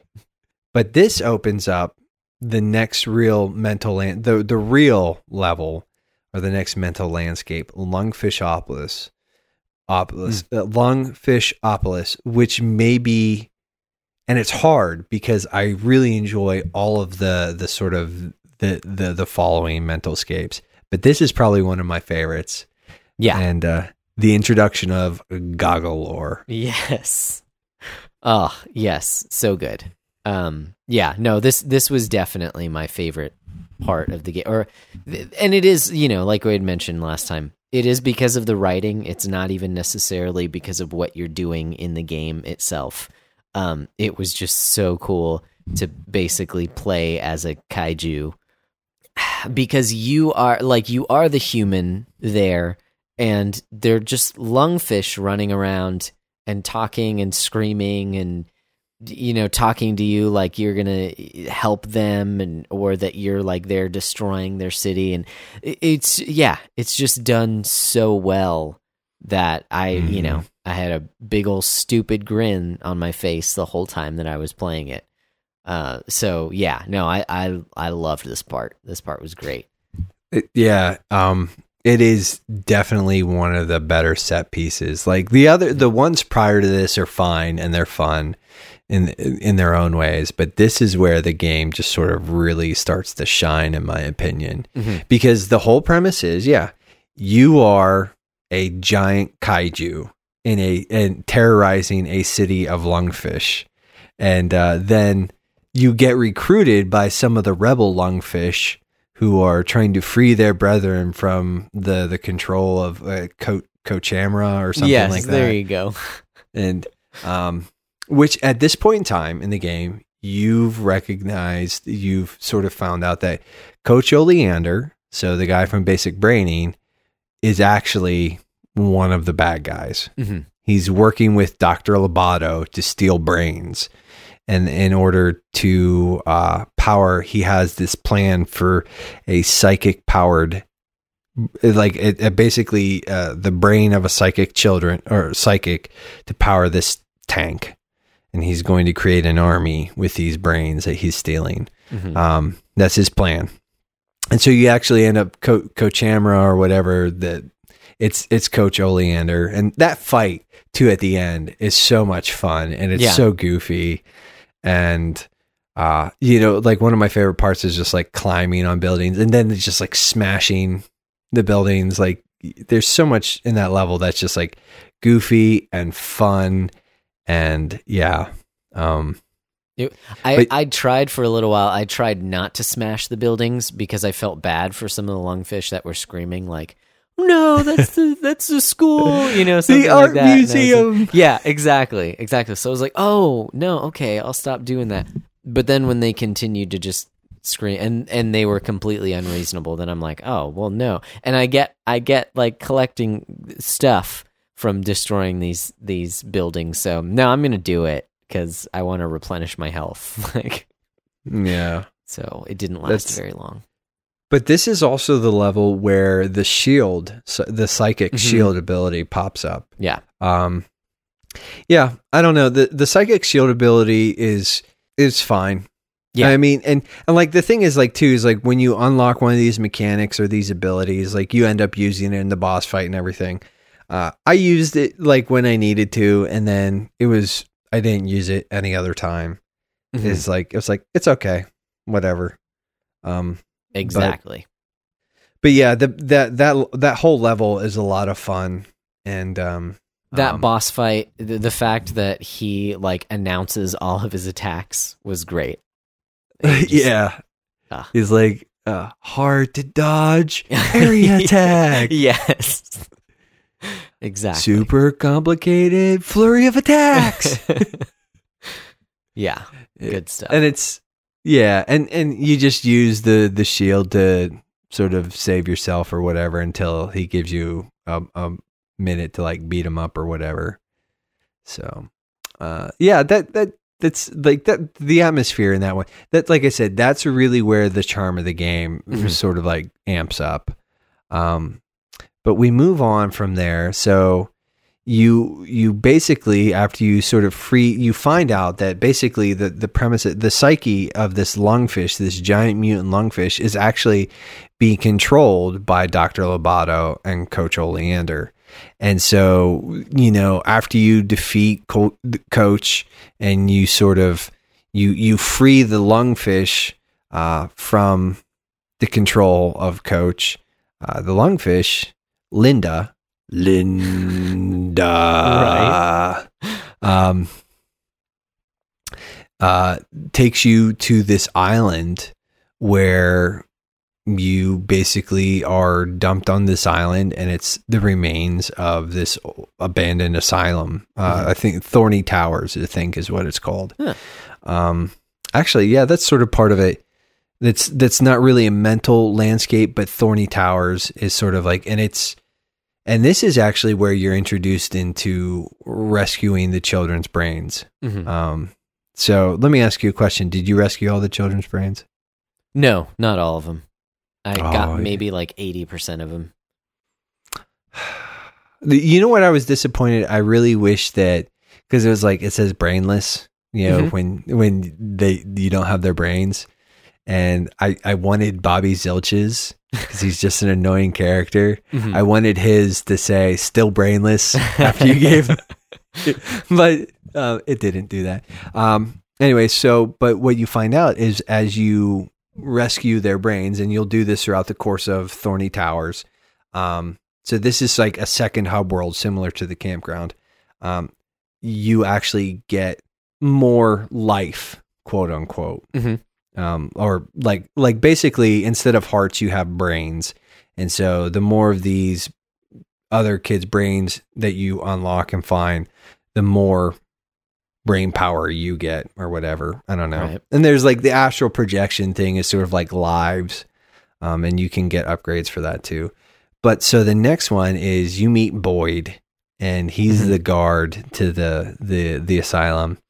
And so you at, at this point in time have grabbed a little psychic doorway thing and you throw it on Boyd and you enter into the milkman conspiracy.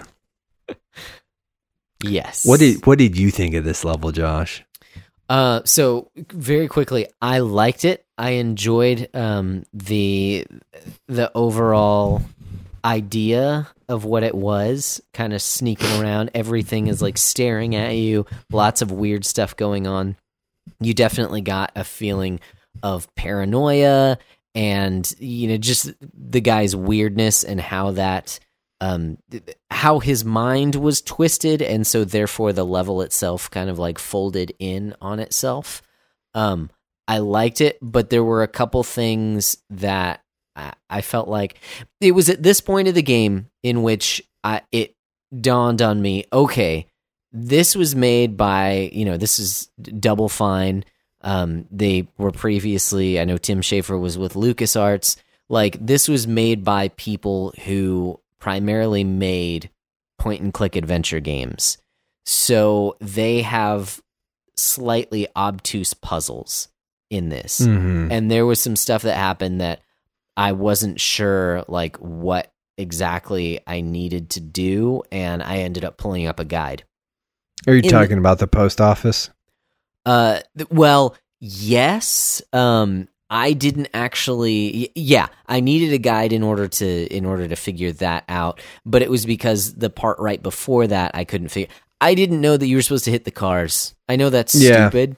Like it's very simple, but I was like going, you know, behind every house and gathering up all the figments and getting the stuff in every fridge and going into all the house. Like I, I felt like I had combed through the entire level, and I'm just like, what am I missing? I don't have these other items.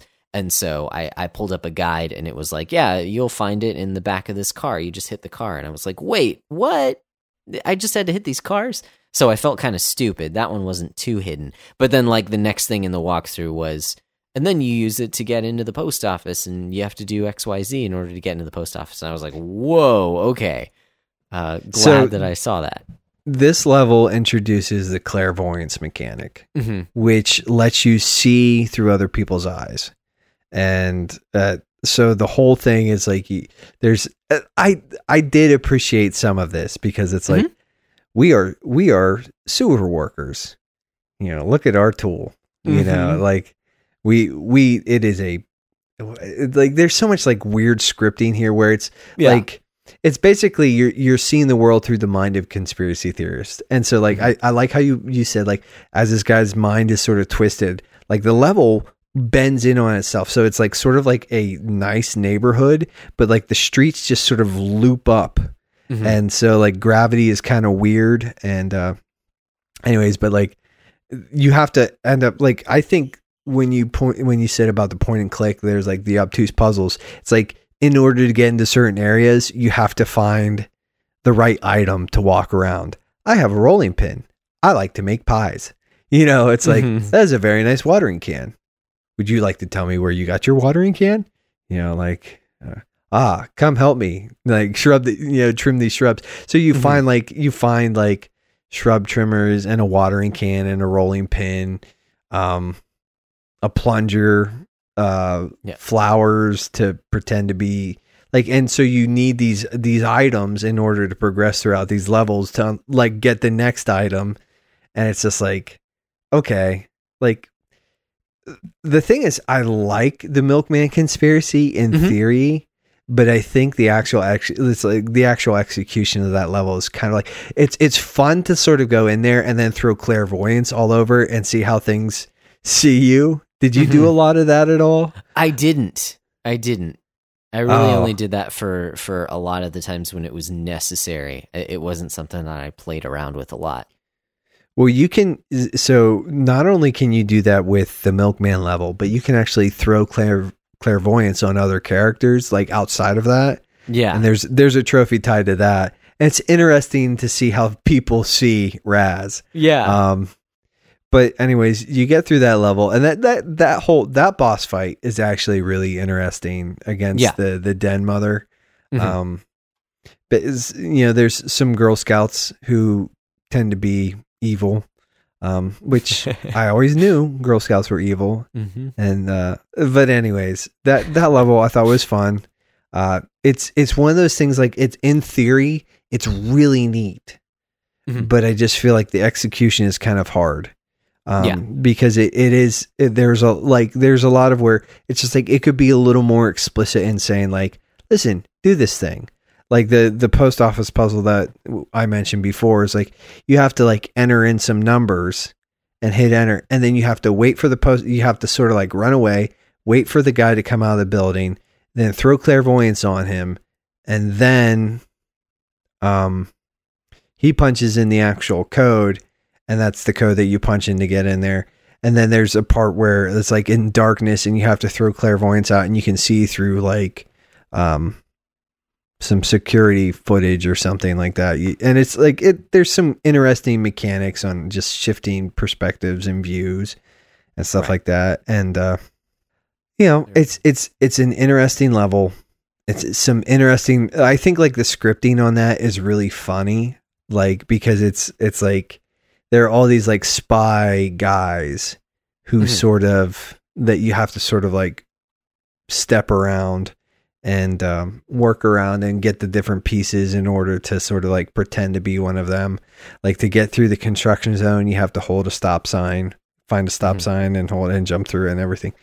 But um, yeah, I don't know. I appreciated that game. There were some like el- like I think like the the helicopter pilot one, like when you get the helmet and Yeah. you're just like, what do I do with this? And so like I remember j- trying to, and I was like, and and again, it's been a few years since I played it, but I was trying to jump up and grab a helicopter, and I figured, oh, like it'll let me ride the helicopter, and I was like, no, no, what you have to do is actually project clairvoyance, and you have the helicopter helmet, so it lets you see through the eyes of a helicopter pilot, and Right. um, yeah, I but that level was like it's okay. Like Boyd's Boyd's an interesting character, Yeah. but you know, uh once once you're done, it's again, it's fun and it's a neat level and it's it's super interesting, but at the same point in time, it's just like I'm like I don't like it nearly as much as like coming off of like Lungfishopolis, Mm-hmm. which just is like sort of a masterstroke. Milkman Conspiracy sort of felt kind of little meh Yeah. Ne- so after you you sort of break through Boyd's psyche, he opens up like it opens up sort of the the courtyard of Thorny Towers, Mhm. and there's the way that I, and I'll just sort of say that the way that I played through it was I did Gloria's Theater first, then I did Waterloo World, and then I did Black Velvetopia. Yes. Is that the order that you played it in? Uh huh. Yeah. Okay. So Gloria's Theater. I really like this one. I think it's clever. Um and again, it's it, the thing that I really like uh, it's very dialogue heavy. Mhm. The other part I don't like it's very clunky. Yeah. Like the whole like changing sets and running through the scenes and everything. It's a very interesting mechanic and I liked it, but it was also kind of infuriating because you had to climb up the ladder, punch the light to change the different sort of setting. Then you had to jump back down, use the megaphone to run through the scene. And I'm just like, that, that to me felt very disjointed and actually sort of broke the experience out of what I really thought was a very clever level design sort of element. Mhm. But Yeah, I I agree. Um, yeah, it it it just shows its age. You know, like mhm. the the fact that like every time you hit the the little thing to change the set, you had to sit through a, a short little cut scene of something happening or people talking or something like that, where it just it. it it felt like it, you you were pulled out of like you couldn't do anything about that scene. You couldn't skip that scene or Mhm. something. It just it just felt like it dragged on a little bit too long, longer than it had to. And really, I mean, I do think that's an anachronistic thing. Like again, I had to just remember this was PS2. You know, like this this was back when 3D platformers were still um fairly new, right. It, it fairly young at least. Yeah, yeah. They weren't as refined. You know, you didn't have um you didn't have annualized uh Assassin's Creed games or something like that, you know. It was Mhm. still it was still kind of feeling its way to uh to being streamlined. So uh you know, I applaud what they were doing. And it you know, I it- we talk about how like the writing in this game is really good. I think maybe this is an instance where maybe it was overwritten. Like the Yeah. idea was written very well. It's just the execution of a game didn't quite meet up to what you know. It, it, the it game elements were sort of mismatched, like disjointed. Right, right. And I will say, just a brief aside, I feel like if this was made into a cartoon series or a movie, like this would be fantastic. This would be mm-hmm. a great. Like I really, you know, like I said at the beginning, I really like the world that they created, um, and I feel like they could have fleshed out some of this stuff, some of the story stuff, a little bit better.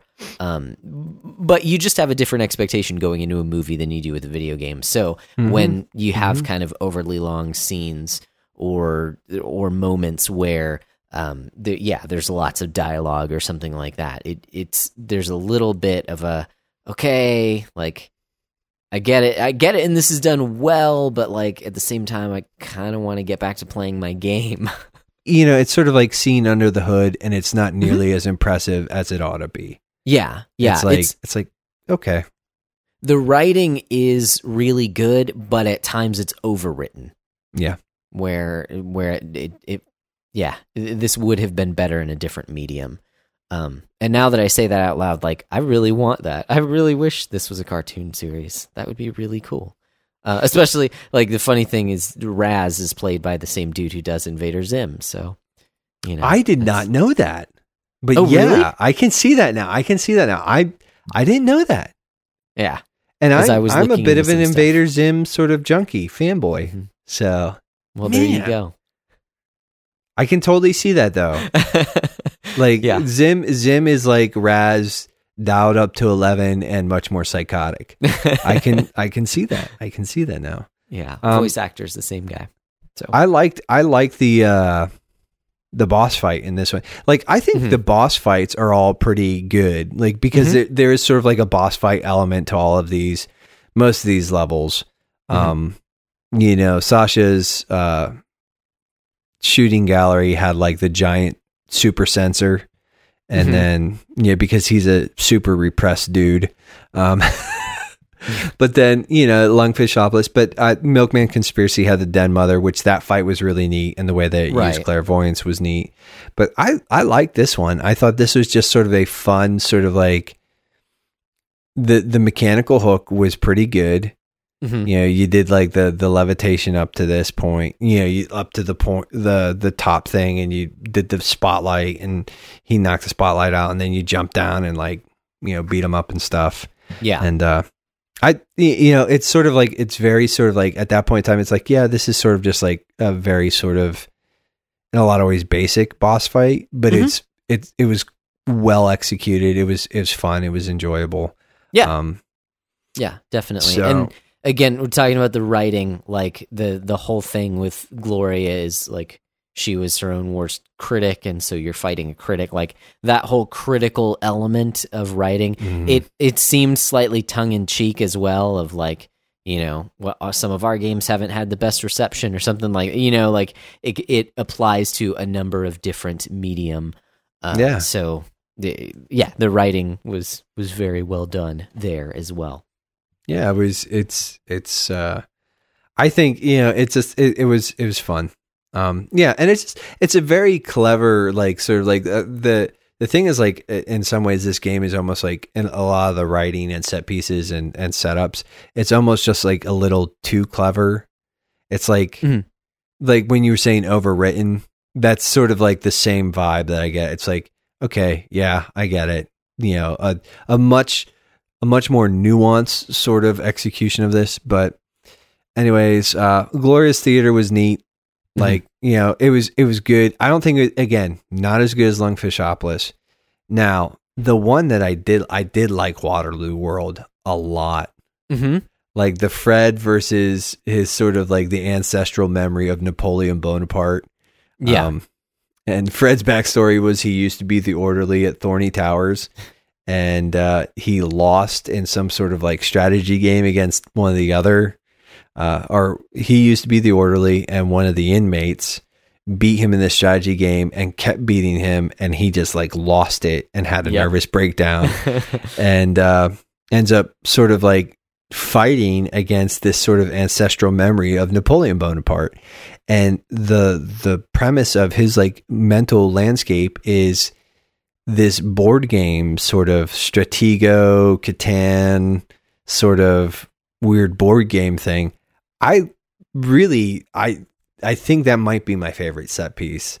okay Not, not because I think it was like I don't think in some ways it was as fun to play Mhm. as um Lungfishopolis. Like it wasn't as gamey, but I think Mhm. it was just like so perfectly executed. Like yeah it's sort of like I don't know. And you have to use telekinesis and you've unlocked telekinesis at this point. right Um you might have unlocked invisibility at this point in time too. Like I know invisibility I, I think think so yeah, no, it's it's a really it's a cool level, and I like what they're doing with the with the board game element. Um, there were a couple things, a couple snags that I hit with this one were things like I didn't realize you could leave the the the board game kind of area because you're also shifting between three different sizes for Raz. Mhm. Like he, you can get tiny and go into the board game, and then you can get a little bigger so that you're you know like as big as the pieces in the board game, and then you can go back to normal size and it took me a while to to climb out of the board game to get back to normal size um so that you could talk to the I can't remember his name but the Fred? the- Fred. Okay. Yeah there you go. Nice simple name. Um so uh, there were a couple things like that. And there was one um th- there was one part towards the end of the level that frustrated me in order to in order to finish it because you had to uh, you basically had to tightrope across this one area defeat these enemies um, climb and shimmy up this one area and then you had to float across to this other area without getting hit because if you got hit then you'd fall to the ground. And i had to do that like four or five times. To to unjam the drawbridge. yes. Yeah. There's a the way that I ended up working around that was I found a platform and they're like you could jump into the castle. And once you were inside the castle you could there was a vault in there. And so I got the vault a memory vault. But then Okay. you could also there were like windows. So you could jump out onto the window on the other side and that would put you sort of close enough to get where you needed to be. Okay and Nice. instead of doing all that nonsense and that's where like levitation the levitation ball was like it's like because I, I i know exactly the part like there's that dude who's shooting you you have to sort of jump over that sword and then float just right oh yeah that and i was part. like i was like nah dude I, I did that like half a dozen times i was like i'm not mm-hmm. doing this i was like and so i started like just sort of looking around i was like there's got to be some other like route or something that uh, like exploit and so then i saw there was like a window sort of thing and i just kept like sort of like juking around and like bouncing off stuff and um yeah got in there and i was like okay like, like now, now we can move on so Yeah. Oh, well, that's awesome. Yeah, no, I, that part I actually, I actually had to. I found that if, yeah, if you jump on top of that sword, and then you just timed it to where you jumped over his shot, then you can get all the way across. But yeah, yeah. So I mean, there were a couple things like that that, uh, in the grand scheme of things, weren't a big deal in terms of like the entire level. Yes, the the level itself was really cool. Um, it was the it was it was slightly confusing. The layout, that's what it was. Going between tiny Raz and board game size Raz, um, it it was very disorienting in terms of like actually mapping out the entire level to me. yeah Um, but So you know. didn't know about hitting the corks and then floating up? I I found that out eventually, um, but then like it would get so turned around that it would be hard for me to know like where I was once I got back to miniature size, like where I was, Hmm. if that makes sense. Just because it took Yeah. me a while to kind of like map out the whole board, the, yeah, the the board game itself in my head. So I kind of ran around for a little while to to like get acclimated to the level itself. Yeah, that that playing with the three different sizes, it's it's neat, and I actually really appreciated the transition Mhm. from like big to little. Like Mhm. when you first jump up into it, and you sort of jump up into the board game, and then all of a sudden it's like the board game just sort of like explode, not explodes, but just sort of like all of a sudden it's like I remember the first time I just jumped onto the table, and it's like you fall into it, and it's like all of a sudden you're just boop like this board game that's sort of like it's you know you're looking to, as as big raz sort of outside of the board game it's like you're standing beside it and you can sort of like yeah i just thought like those transitions were pretty cool but like Mhm. yeah that that i i can definitely see some of that it was like it was not it it was a little frustrating you know and i think too some of like the platform elements while they weren't bad like you know talking about that tightrope stuff it's like it's just like i can see what you're trying to do here and i just don't think it's very good i think you're demanding like a level of technicality that the Exactly. game itself doesn't really lend itself to. Yes, yes, that's what it was. I felt like I, I, I didn't have what like it was a weird spike in difficulty, and not just difficulty, but precision that was Mhm. needed. Um, that it felt a little too, and I mean, you know, like I said, I was using levitation a lot, so already the controls were a little floaty, but that was by Mhm. my own, you know, Yeah, but- because that's what I was using. But The levitation ball, though, it, it almost sort of does become necessary in a lot of ways. Like just but no the, the overall i did like the uh, the contrivance of the level itself um, Mhm. so no I, I definitely enjoyed the level there were just a couple snags that i hit that um, if those were ironed out would have you know it it very well could have been my favorite level if that was a little more streamlined Yeah. Between this, well, it's okay. So might as well just roll in. And there was no boss fight in this. It was just sort of like, uh, Mhm. you know, get the MacGuffins and unlock this and feed the knight the escargot, and then Mhm. the portly knight takes over the castle. And, you know, it, it it was like the. I guess you could sort of say like that last castle was sort of a boss fight, but it was just kind of a, you know, pain Yeah. in the butt level. Um, so the last sort of level, the last mental landscape um, that you need to, and so with each one of these, with Gloria's Theater, you get her trophy, her her old award. After you beat Waterloo World, you get Fred's straight jacket, and moving into Black Velvetopia, which is visually, I think, one of the coolest levels. Um, Mhm. in my opinion. So it's it's the whole thing has that black velvet neon vibe sort of thing, right and I really like that. No, I mean, it, yeah. It- hmm, how do I say this? I thought this level was all right. Um, at this point, I definitely think I felt very comfortable with the game in general. So, like searching around and looking for stuff was very intuitive. Um, I didn't realize how far into the game that I was. That I, you know, like I was. This is the second to last level.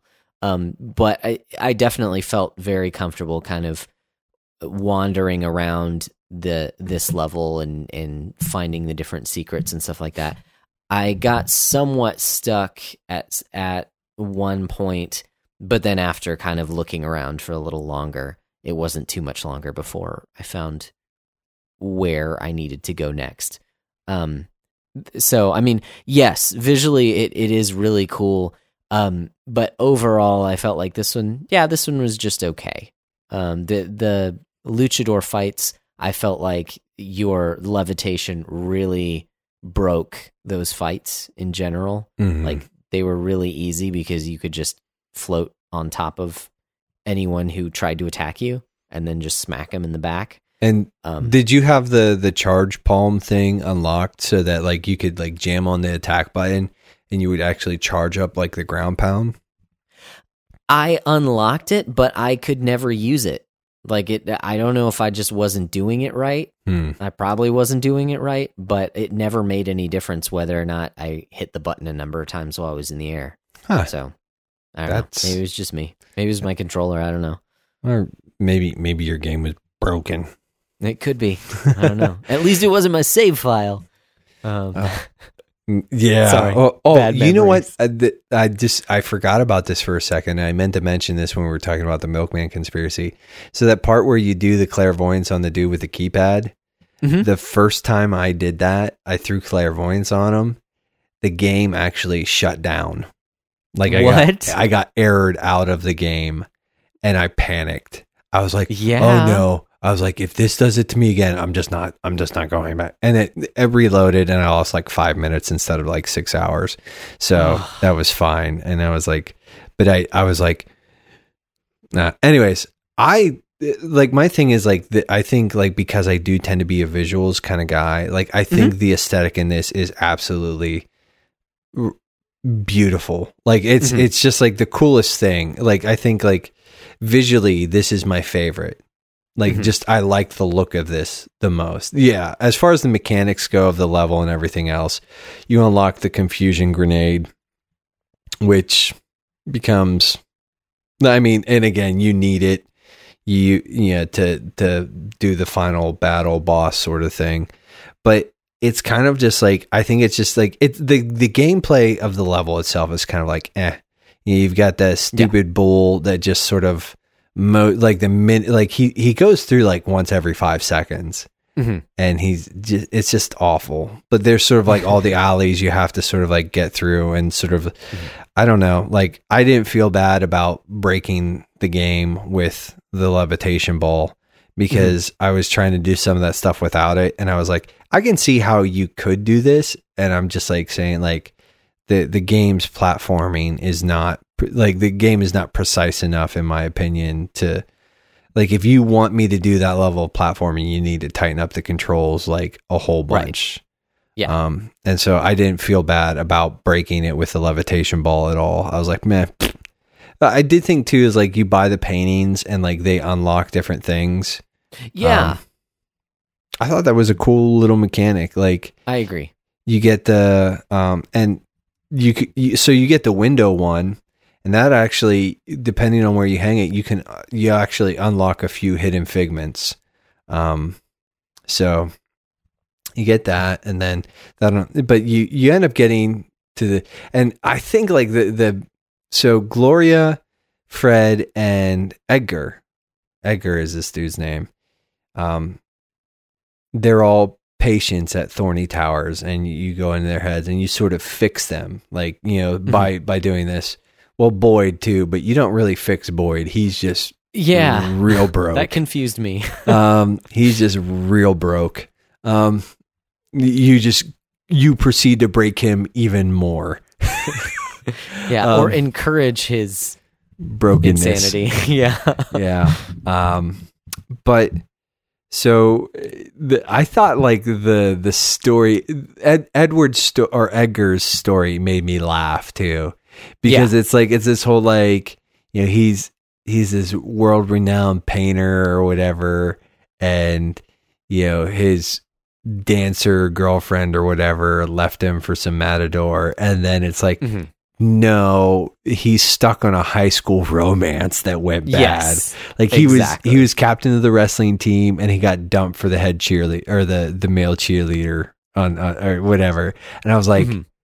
i was like oh Uh, like to me that that made me laugh yeah, um yeah, I was like, I was like, oh, I, I like the sort of like the tongue in cheek, like, and like he's just like a melodramatic butthead right. Who, who just isn't. And then you actually sort of like, so you fight him, and he it reveals that he's like L O D O or L O D O or whatever the the bull Yeah. that's sort of been, and then you you fight him, but then it actually you turn it around and you actually end up helping him fight the this memory and sort of squashing this memory and it's uh and he finds sort of like inner peace or whatever and i'm like that's that that was i, I actually i appreciate appreciated the resolution of this level the most hmm i think like L- lungfishopolis like is probably just hands down like the best set in the game period just as far as like gameplay overall experience it's the most fun Mhm. like it's just I really wanted them to let me use the levitation ball in that and just like roll over all the buildings. And every time it's like, nope, Yeah. that's not gonna work. I was like I was like, that's dumb. Let me let me do this. Let me do It this turned- thing. it turns into a level of Katamari. Yeah. Like Katamari destroy everything. Issy. Um but uh so Black Velvetopia, it's pretty good. Like, you know, so it's like you said too. This is the second to last level. Now you do have to sort of nav. Uh, this is more like the third to last because yeah, that's true. You have to navigate the tower, and the That's right. tower is kind of a pain. Um, I feel like this is one of those things where sort of a lack of there's like stuff that you can climb on that it's not really clear that you can climb on until you just sort Mhm. of like, oh, I'm sticking to this thing. Okay, like you know, there's like jumps that you have to make that are kind of weird. Um, And at this point in time, you've unlocked, you should have unlocked all the powers and then some upgrades for some of the powers. Uh, so you make your way up the tower to Dr. Lobato. There's the whole thing with rescuing Mr. Pokeylope and you, you know, Mhm. and, uh, and again, this is just sort of like, it's weird, like, but Yeah. it's enjoyable. Um, you know, it's it's like a good kind of weird. Uh that whole and also so there's an achievement or a trophy, there might be an achievement too, tied to taking Mr. Pokela because this becomes like once you so you meet Sheegor, who has been Mhm. the one kidnapping these people for Dr. Lobato and um Coach Oleander. And the reason she's been doing this is because Dr. Lobato has been holding her precious Mr. Pokeylopes, her turtle, hostage. He has Mhm. threatened he has threatened to make Mr. Pokeylopes into turtle soup several times. So you get to a point where you get caught, she escorts you away, and then Raz, you know, being the the noble Psy cadet that he is, says, I will rescue Mr. Pokeylopes. And you do that with telekinesis and some chocolate cake. So, and you Mhm. rescue Mr. Pokeylope, but then instead of giving, because once you give Pokeylopes to Sheegor, that's the point of no return. That's where the game Okay. sort of like says, nope. And you start into the ending sequence.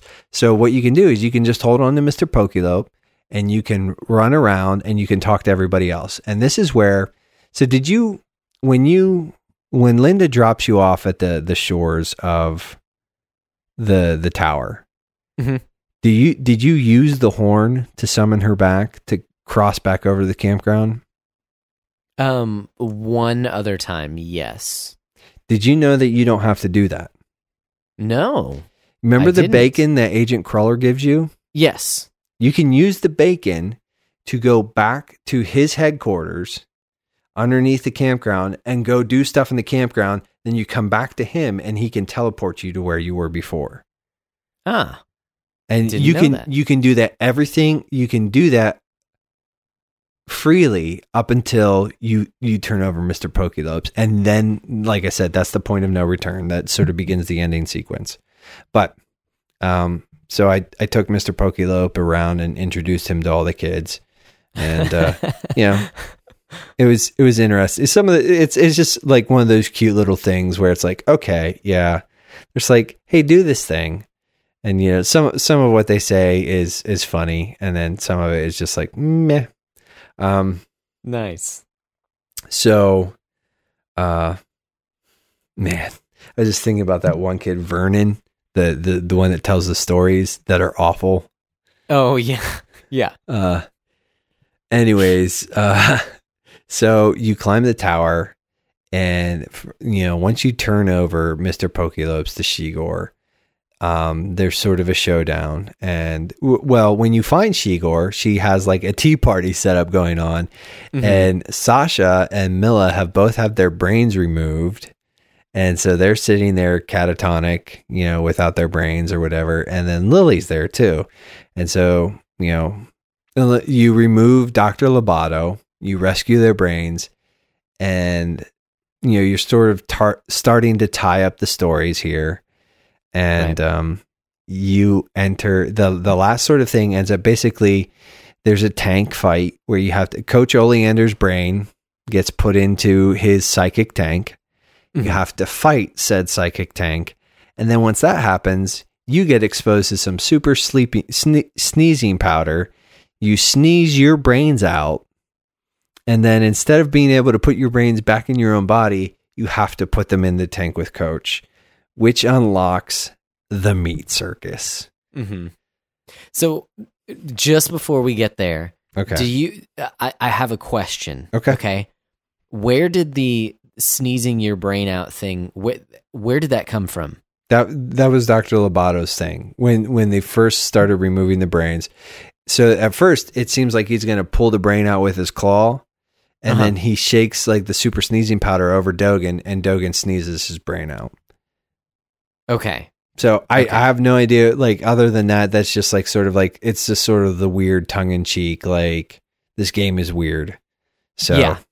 Yes. No, I, I felt that. I, it just seemed out of left field, so I must have just forgotten that that's how Dr. Lobato was working because it happened with Oleander in order for him to get into the tank. Yeah. In order for the tank to show up, They make him sneeze his Raz. brains out. Yeah. right? And so I'm just like, wait, what? Like, why is that happening? Well, So and, okay, and I think too, like the setup for this thing too is so okay. Boyd is just unhinged, and he's going. The milkman personality becomes dominant, and he's going Right. to. He's holding a.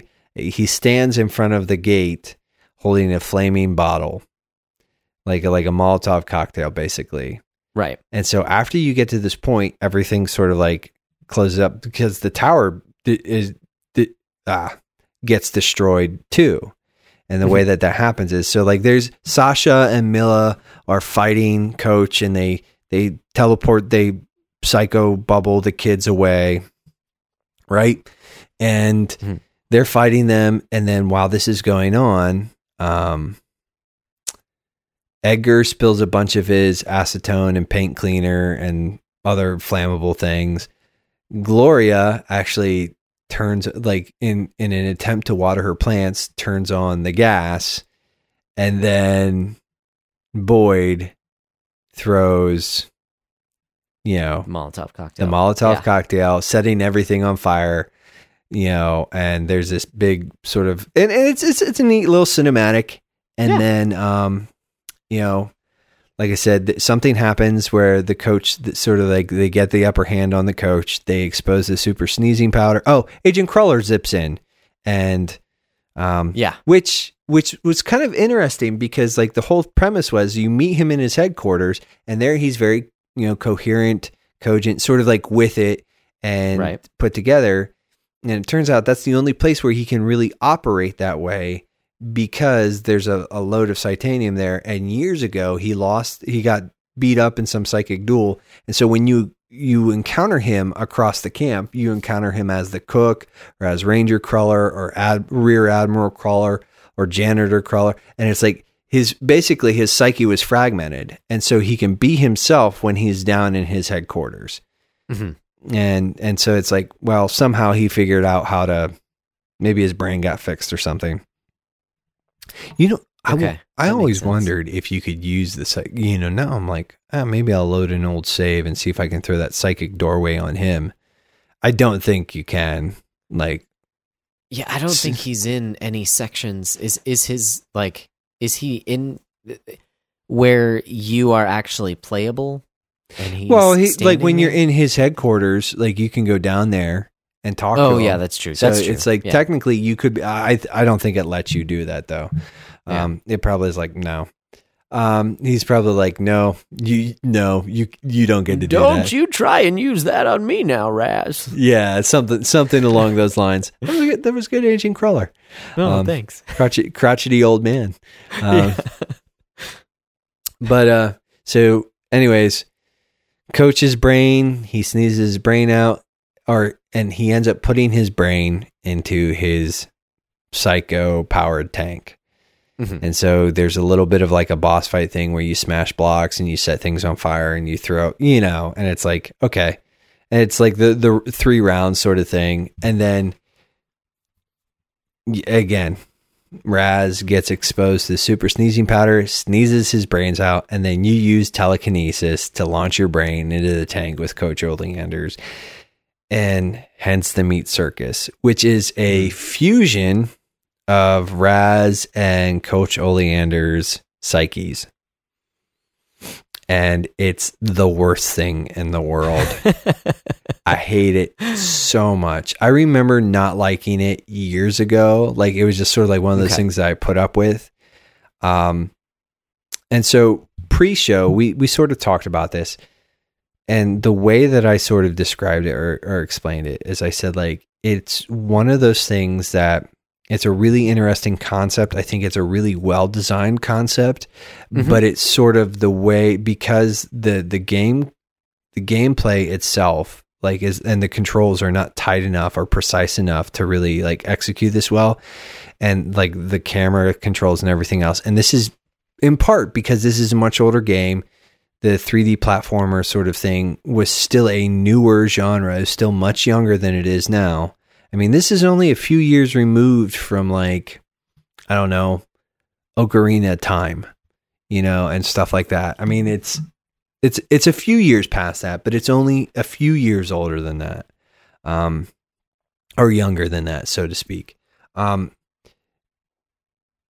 but it's just awful, and it's I hate it. I hate it so much. I feel like it takes what is a pretty enjoyable experience up until this point and just makes me want to like pull my hair out. And uh so, you know, I like I said, I have 100% of this game and I have no idea how. I think I was just a significantly better gamer who had way more time on his hands. Um but yeah, it's like it's it requires a tremendous amount of platforming that just the game and just because of like camera angles and everything else, I just feel like it's really a pain. But um, yes. and full disclosure, I was trying to beat it tonight to like finish it up, and I did not get all the way through it. I, I made some progress.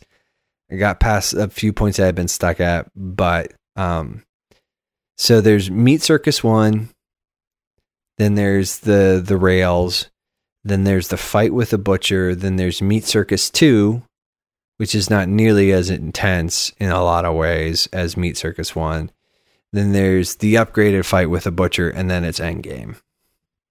So, w- what are your thoughts on the Meat Circus? Um, well, I, similar to as we've said, it like it's written in such a way that it all makes sense. Um, it is much more than just a. Uh, if I could compare it to something to to a movie that I haven't seen, uh, Batman v Superman, it's not like the Martha moment.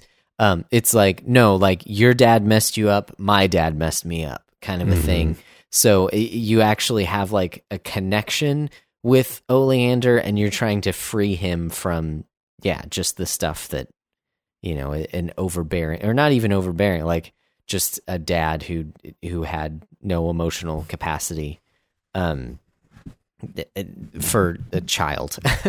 So yeah, Um, the, the, there's the whole you're you're trying to help Morry as he's known, or as he or Ollie as he calls himself. He's like, Mhm. you can call me Morry or Ollie. yeah, but he's trying to save the bunnies from his dad, who is the butcher. Right. Yeah, yeah. You get from one of the from one of the little scenes that you can get. You just see that like, uh, and actually, I will say if if you look at it closely, his dad warned him like, don't get attached to these things, and he totally did. Mhm. And so then you see his dad just like take the bunny out of his hand and chop off its head basically. So uh you know that that kind of left an impression on the poor boy. Um but yeah, so you're trying to help him out. You're trying to help him save the bunnies. And I mean what was going through my head there there were a couple parts that really tripped me up and that was the swinging from the uh from the the knife throwers uh, just getting the timing down and then being able to actually float after you swing was really difficult. Again, I don't know if it's my controller or what, but like it didn't activate some of the time and you're on you know you're on a a very strict time limit or else Oli is going to die and so um that part was really frustrating uh, I see what it is, and I don't think this is anachronistic to say. I don't get why you would put an escort mission at the end of the game. Like that's just, you know who who again th- it makes sense writing wise, but like everyone knows escort missions are the worst. Because why it doesn't that- depend like uh, like in in a lot of ways your success or failure doesn't depend on your skill in any way shape or form Right. Yeah, it's it's just it's just a method of putting a, a very strict time limit, and and but then you also have to protect this this helpless care. I mean, yeah, everyone knows that these types of missions are the worst. The best implementation I've ever seen of an escort mission are some of the missions in uh, uh, Resident Evil Four, and that's because you can tell what's her name, Amy, I think I don't Mhm. remember. um, you can tell her to go hide in a fridge or something like that. You know, like yeah, you, can, kind you of can stash hide her away. the president's daughter or whatever. Yeah, you can make Yeah. her hide. So yeah, um, I think I described it as it's a very big nasty wart on an otherwise very good game, Mhm. and because it, like the thing is like it sort of displays all the weaknesses. Like the level design is interesting, but the platforming is not like the control, the cameras, everything. They aren't tight enough. It's not precise enough to for them to for you to do what they want you to do. I'm Yeah. like, dude, like I just feel like if they had just eased up and made some of those gaps not as as tight, Mhm. um, like as you know what I'm saying, like if they Right. just sort of eased up a little bit on some of this stuff, like it would have been one of those things where I'm like, okay, like we can move on. And yeah, but it's like and then when you couple the fact that like ollie ollie morry whatever has like a life bar that's sort of like so there is a time limit for you to get through this. Now the the only sort of upside to that that i could say is like well you don't get punished like if Right. he dies you don't lose a life Mhm. you know but i think too like the other thing is so there's like four or five of those stages it just even sort of building in a checkpoint and saying okay you've got through past this first one move on to the next one like Mhm. okay and so that you can just sort of like rerun at that thing but then if you if you hit like that fail state where ollie dies or you die or whatever you have to start all the way back to the beginning which is infuriating like yeah, because it's it's already like kind of like a, a real pain. Um, it, it's one of those things like I appreciate the fact that like I think the like the the level design is really neat. Mhm. I like the impl- like it's just bad implementation is and again it's bad execution.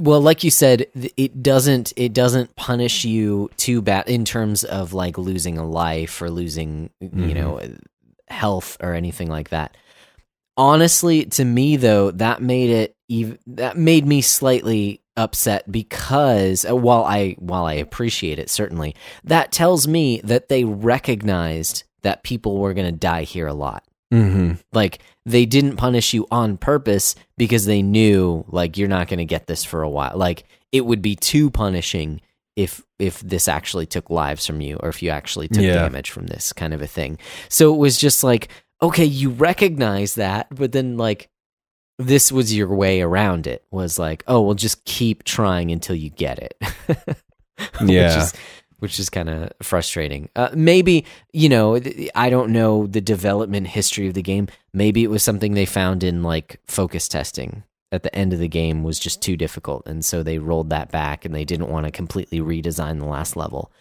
Okay, but it makes for a frustrating last level.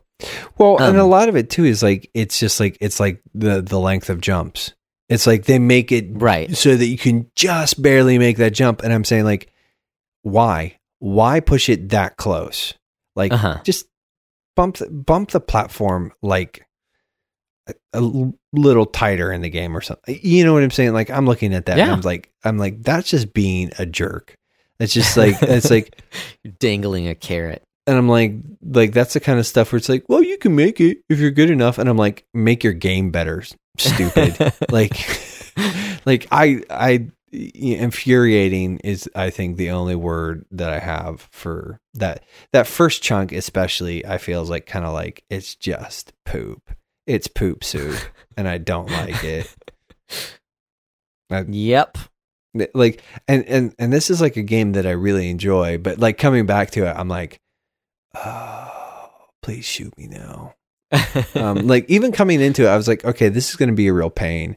And then it's like, oh no, this Yeah. is even worse than I remember. Mm. Like I was like, oh no, oh no. But uh, yeah. So after that, there's the the bit on rails, the tunnel of love, I think is what it's called, and uh, Mhm. the one the one walkthrough sort of thing that I was looking at. Um, that part was it was kind of like whatever. It Yeah. I agree. It was kind of like okay like i died like a couple times on it but it wasn't the end of the world um Yep. Same here. Same here. I mean, it, it was annoying that you had to start all the way back over, but you basically just have to memorize it. Okay.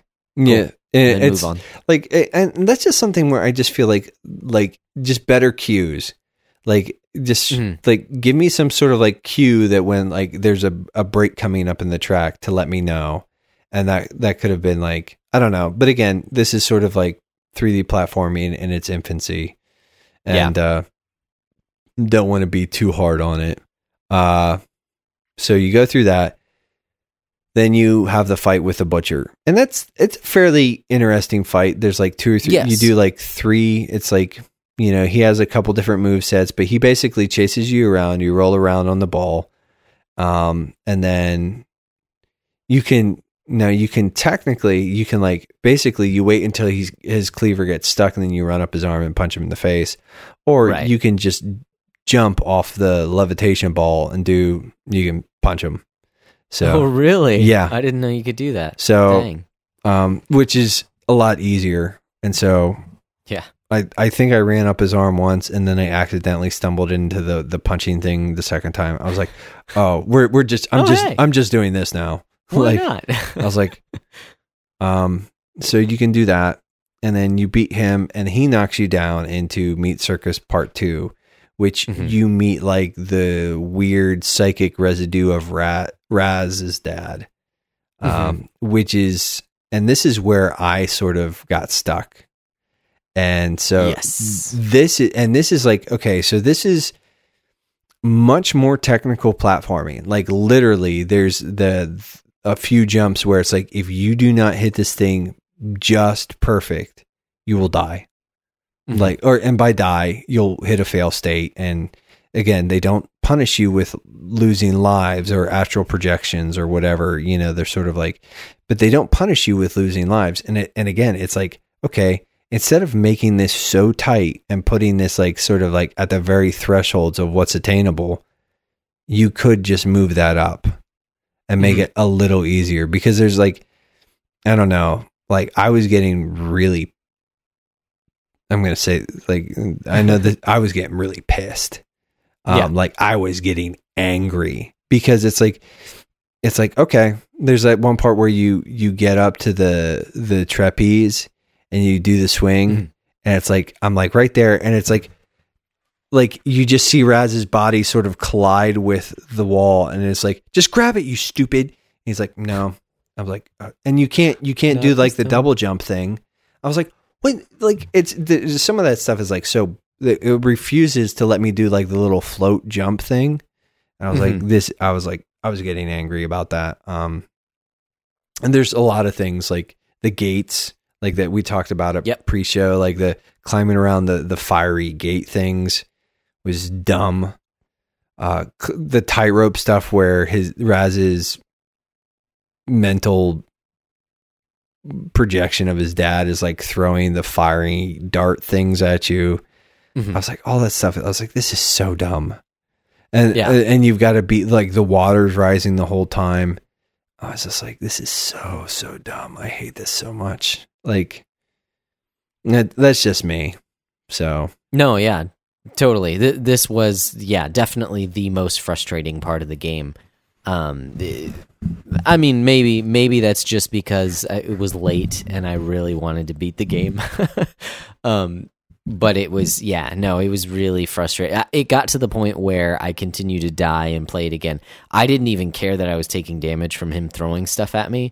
I was like, oh yeah, you just like pounding attempt- through. You're like, I'm not Right. trying to jump. I'm I'm just nope, gonna move through. Exactly. Yeah, there's a chance that I could fall off if I jump, so forget it. Like I'm yeah, I'm just to take take it right in the face and keep running. Dude, Um, I was getting like so when you finally do land on the platform from the trapeze and you have to Mhm. like jump on the three little like tightrope things and he's throwing darts at you saying, "Hey, catch." Doing his stupid Yeah. I was getting so angry. I remember pausing and saying, "Shut up. Shut up, you stupid fart." Like like nice. I was I was angry because it's like okay, like this is already sort of like some tech very technically demanding platforming. Like you're jumping on the Mhm. tight ropes, and then of course like Raz doesn't just jump on the tightrope; he grabs it and he hangs there for a second, and I'm like, oh for Yeah, Pete's you're sake! just like- tapping on the B button, just like, come on, come on. Get Or up B there. In my case. Well, yeah, for me, I think it was cross. I'm like, get up the there, stupid. Get up, move. Oh, no, he hit you. Oh. yep. I used invisibility a lot because if you you cue that, then he doesn't throw anything. I didn't know that. Yep. That makes sense. I looked that up because I was I, Okay. I read that like I was sort of like reading ahead, and I read that, and I was like, oh yeah, I'm gonna remember that because like yeah. it's like use invisibility for this. I was like, yes, please, and thank you. Um, nice. so that's where like on this playthrough that I've I've sort of stalled out on that. But then Okay. what happens next, Josh? Since you've actually done this more recently than me. Fill me in. Yes. So right after that, I mean, yeah, you're basically at the end of the game. You have a final boss fight against um, the butcher who has fused with because y- Raz's real dad shows up inside his brain, and uh, and he's like, no, like I never actually told you what you think I told you. You just kind of blew it out of proportion, Raz. Um, and he's like, I love you and I want to help you and blah blah, you know all this stuff. And he's like, oh, okay. Well, Who's- then, yeah, then Real quick that? question. There's that sort of Razputin. Is that Yeah. Raz's dad? Yes, Okay. yes, because he rips through that. Like he's like pushing up. That's basically him like pushing up again. And that was another frustrating thing because it's like, just shut up. Oh, yeah, I'm dude. trying to. So That that stupid vi- that stupid visual and audio cue. I was just like, oh, Yeah. and it just kept playing all the time. exactly, exactly. Yeah, yeah. So that ah. added to the frustration. But yes, that is is his real dad trying to rip through like basically Raz's mental state in order to get inside. Um, so you find out Raz's dad is a psychic too, which was alluded to before, um, but that he actually uses his powers. Um, and and he's like, I was just trying to protect you. You know, I didn't want you to get in over your head, kind of a deal. I love you. Um, and so then Raz's projection of his dad is like, oh, well, forget that. Um, you know, like, no, I'm, you know, I'm the real one. I'm just going to take you out, whatever. And so he fuses with the butcher and makes like the super version. And uh, so Raz's dad basically like sacrifices himself, sort of, or at least the brain version of himself, and basically gives all his power to Raz. And so you've got this huge, like, Hmm. Wicker Man version of Raz that can fight the butcher head on. Um, but you can only use that form for a little while, like something like invisibility, where you can only use it for a little bit. You beat up on the guy, and then you turn little and you run away because he's a huge butcher that is also throwing flaming. yeah, he's like on fire, so you can't do it, or like he's flaming, or like yeah, he throws like the flaming stuff. Yeah. Yes. Yeah. Yeah. So, uh, so that was a pretty cool boss fight. It wasn't particularly difficult. Um, I felt the same. Yeah, it, it's basically very similar to the first version of the butcher in difficulty level. Like, no, you'll get it. You can figure it out. It's not. It's not Yeah. too bad. Um, but it was a cool little set piece. And then once you beat him, then so I guess I guess at that point they've gotten your body back. I don't know. Uh, you're you're done. You beat the game. Congratulations. Yeah, Now there is a an extra cinematic. It's like 60 seconds long, I think, if you Okay. get 100% completion. And it sort of shows like some and this is actually I think this extra cinematic is actually what led people to like the, and it really sort of like I think this was initially teasing like a sequel. Like Okay. and this is sort of like why Psychonauts 2 and the Rhombus of Ruin and all that stuff is such a big deal because Mhm. people who actually played this game they're like no we want more you've kind of already promised us more Mhm. let's you know so Well, uh, no, I'm sorry. So there was a cutscene at the end that, yeah, that totally sets up a sequel. After your brain gets separated from Oleander, it basically it shows Raz kind of waking up. Um, and you know that that's what I was saying. Like, I, I guess I, I don't really know what happens because you know you're seeing it from his point of view. Um, but he wakes up, and then all the, the all the kids get their brains back, and it's basically this long scene of Oleander basically apologizing Mhm. and I guess all is forgiven um, because like he's still at the camp and he's still, you know, like teaching people. But but it's it again. There's, it's kind of tongue in cheek a little bit where he's like, you know, um, I'm really sorry for what I've done. You realize it was I, I was in a different mental state and I'm fixed now. So you know, let's get back to kind of camp stuff.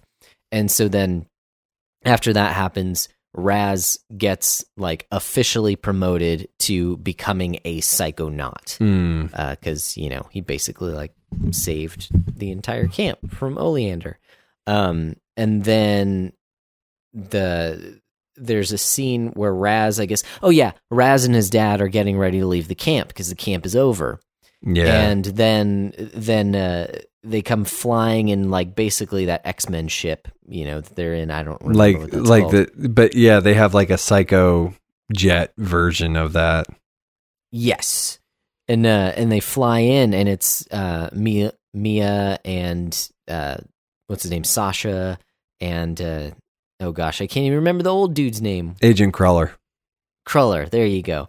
And uh, and and they're they they basically like you're hanging out with Lili, and they come you know flying in there, and they're like, "There's a psychonaut emergency." Oh, Oleander's there too, because again, I guess he's good now, no problems, Mhm. all is forgiven for trying to rule the world and take over kids' brains, whatever. Um, they're there and they're like, you know, there's an emergency. The you know the the head of the psychonauts program just got kidnapped. Um, and lili you know she's like what dad?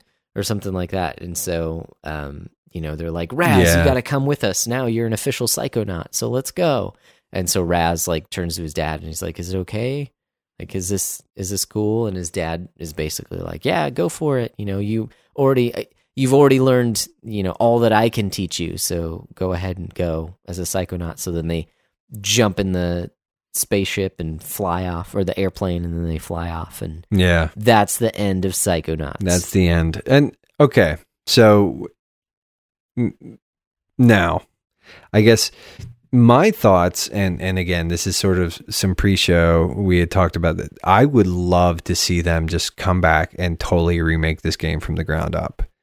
Not even like really adding much to it, but just tightening up the the controls and just like fixing some of this stuff that we've talked about. I don't think that's going to Yeah. happen. Um, but since we've gone through this and like like I said, probably here in the next day or so, I, I plan on beating this and then rolling into Silent Hill. Uh, but uh, I there's that Psychonauts uh, Rhombus of Ruin, which actually takes Mhm. place in the jet as you're flying to this mission or whatever. That's like where it starts. Ah, It so it picks up right after Psychonauts, and I think it might even sort of bridge Psychonauts, you know, and Psychonauts two. But Mhm. Psychonauts two isn't out yet, so we don't know. Um, but uh, so I am definitely going to be looking at like when Rhombus of Ruin is sort of cheap. I'm going to like pick it up and and play through it at some point in time, just because th- this world is absolutely charming. the The Psychonauts universe is is a fun place that like sort of hang out and and you know screw around in. So like something I'd like to sort of incorporate is it, on a scale of let's say uh, cult classic, you might want to pass or you know poop soup. Um, you know, what would you rate Psychonauts as? Because I mean, for me, even with the inclusion of like uh, Meat Circus, this thing is very much a cult classic. I I think like I just even sort of like coming back and sort of having the nostalgia glasses ripped off, my nostalgic my, my nostalgic goggles ripped off. Um, uh, I'm kind of like, this game's still really good. It's really fun. Mhm. It's really charming. So Yeah. Yeah, I uh, so hmm. well, I think it's it is definitely a really good game. Um, but for different reasons than I kind of expected. Um, you know, I've never been big on collectathons, but this one definitely did after I kind of got acclimated to it. mhm. Um, it it made me want to collect the different things that were there. So maybe I am into collectathons more than I thought. I just haven't played a ton of them.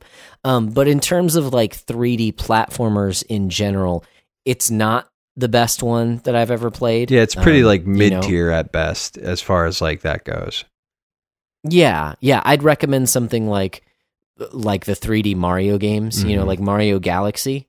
I'd say is a much better game in terms of just gameplay itself. Mhm. But Mario Galaxy doesn't have the story and the writing that this one does. Mhm. So it's a it's just a different bag, you know. Yeah. um i i i'm definitely interested in what psychonauts 2 is going to show when it comes out next year hopefully next year you know we'll see Yeah. um because like i'd imagine with all this time that has passed that double fine would be able to kind of see what what has happened in the the realm of 3D platformers and be able to kind of iron out some of this stuff. Um because yeah it just certainly has its shortcomings but it's definitely worth playing.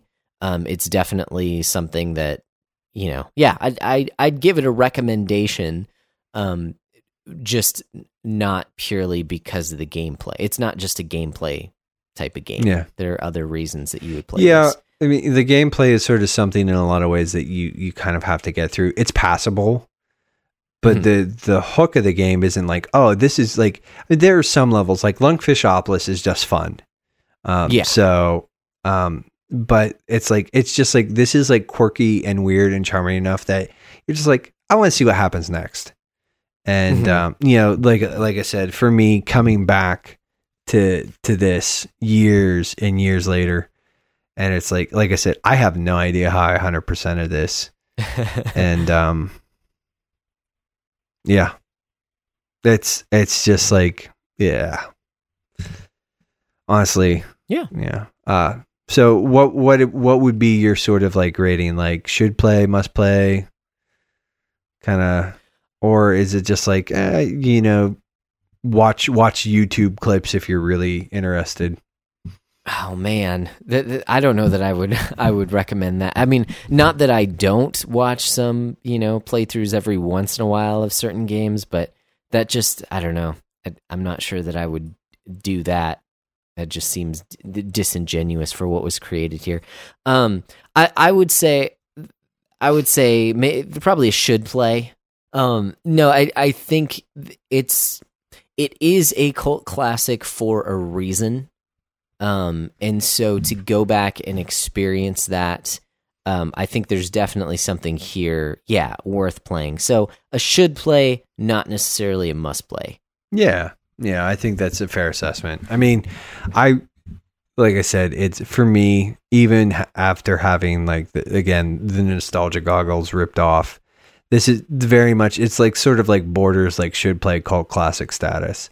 It's like, Mhm. man, I think this game deserves a lot of love uh, in a lot of ways, and it's earned its sort of Mhm. reputation. But Uh, the only other thing is that I was kind of surprised, and again, this is something that I'm I'm interested to see what Psychonauts two does. Um, but because of the somewhat short length of the game, I, and because uh, that the writing was so good, I was very surprised that the overall plot line was very straightforward. Mhm. Like I was expecting there to be more twists and turns of like, oh, it seems like it's Oleander, but he was set up, or, or you know, even like you mentioned how like very early in the game, Lili, there it is heavily implied, you know, she likes Raz, and so of course th- through the entire game, like, oh yeah, they get together, like they, they're constantly talking about, you know, being becoming boyfriend and girlfriend. Like every scene that they're in is very much like getting them to that point Mhm. it, it, it was just things like that that I was I, I was surprised. I think they could have, you know, if they thought through it a bit more. But maybe they were trying to keep the the game itself to a short, like it was supposed to have a, a shorter pace. Now, I'm sure this was a very expansive game for 2005 when it came Yeah. out. You know, a 10 hour platformer is still a huge game. that's a chunk of Don't get me time. wrong. Yeah. Yeah.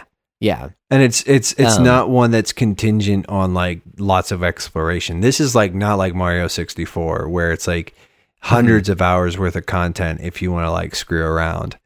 This is like Right. this is sort of a platformer that has an agenda.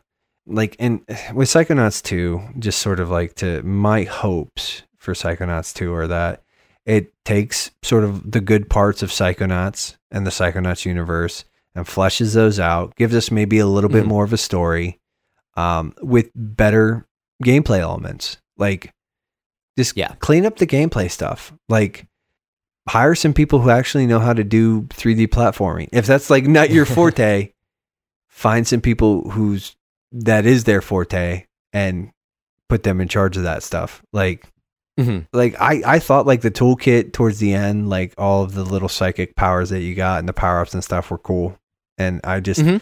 I I was like, eh, yeah, no, it's just it's just fun. Like there there's a lot of really good good design elements in this game. It's just like there Yes. I think the the biggest problem is that the the platform like the biggest issue comes down to the cameras are not great. They're not terrible, but they're not great. And that the Mhm. actual tightness of controls is just a real problem. Like what they want, Yeah. what what they want out of you. Sometimes I'm like, nah, dude, you're asking too much. Like I'm Mhm. just, yeah. So that's that's me. But Yeah. I- Again, if I were to, you know, I compared it earlier to something like Mario Galaxy, I just feel like it needed more polish Mhm. in terms of gameplay. Like that's really what it is. The bones of this are very solid. And it was fun. Like don't get me wrong, I'm not saying I didn't like the game. I did enjoy my time. There were just moments of frustration um, that made me well, frustrated. Uh, so yeah, no, it's it's it's a good game. I was yeah, I was just surprised that the story was so straightforward. There were no yeah, kind of. T- I was waiting to. I was waiting for them to, you know, like for someone to jump out and be like, "Haha, it was me the whole time," or you know, like. th- You know, Yeah. for it to go somewhere I didn't see. There were now that said, there was enough wackiness in all of the mm-hmm. little like bits that you were in, all the little vignettes, if you will, um, that again very good writing for each of the the places that you were in just the overall plot was very straightforward yeah, so i just thought that was interesting yeah. It's it's definitely like it's a, it's a neat process. So, Yeah. well, we have we have a beefy boy on our hands here, so It's true. We should probably it's true stop happened talking. again crazy Oh, we we you know we were doing pretty good there for a while, and you know, we're back to our old bad at brevity ways. That's So, true. Here we are. Well, if you have any more thoughts, if we didn't exhaust the game, and I know there are a couple people in uh, our in the backlog book club who absolutely adore this game, so I'm sure we could not touch on everything, no matter how long we talked about this. But if you have any thoughts, you can reach us a number of different ways. Like I just mentioned, we have the backlog book club on Facebook. Uh, that's our Facebook group where you can, you know, just say something about something that we missed in Psychonauts, maybe your favorite part of the game we didn't even mention. Who knows? Um, you can email us at the backlog breakdown at gmail.com. mhm. Um, on Twitter, our handle is at bbdowncast. And we've got a Discord server as well, and the link for that is in the just. Mm, I can't talk. the link for the the. Discord server is in the description. There you go. You passed with flying colors, my good I'm man. not sure how. Uh, and then there, and there are a number of ways that you can reach either of us personally. You know, PSN, uh, Switch friend codes, Twitter, Facebook, GG, all that fun stuff. I generally go by Broccolope. That's B R O C C O L O P E. And Nate, super simple Nate, goes by Nate underscore McKeever. E, e, e, e, e, e, e, e, e. Awesome. And if you like what you heard, all of what, all, you know, two and a half hours of what you heard, um, we'd really appreciate it if you rate us on iTunes or however you're listening to this. Give us, you know, a review. Give us some pointers if you want to. Yeah, Um, feedback is it with appreciated. your friends. Yeah. And we, like we mentioned earlier, we do also have a Patreon, patreon.com slash the backlog breakdown. Um, so if you want to throw a couple bucks into a tip jar, there's that for you. Yes. But um, yes, yes, yes. yeah, before we sign off, just a quick little rundown. We've mentioned it a couple times, um, but October, it's Halloween, so we are going to be playing a horror game in October. We did Resident Evil 4. Was that last year? Two years ago. Last year was Okay, Dead that's what I thought. Space.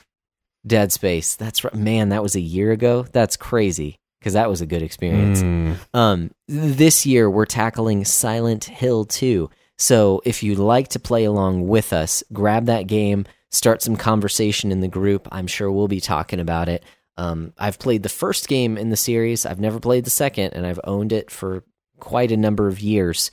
Um, so I'm excited because I've heard it's like a staple in horror, in the horror genre, in the psychological horror genre. I have never beaten any of them, and I'm a little spooky. Spookied. All right, I'm a little spooked already.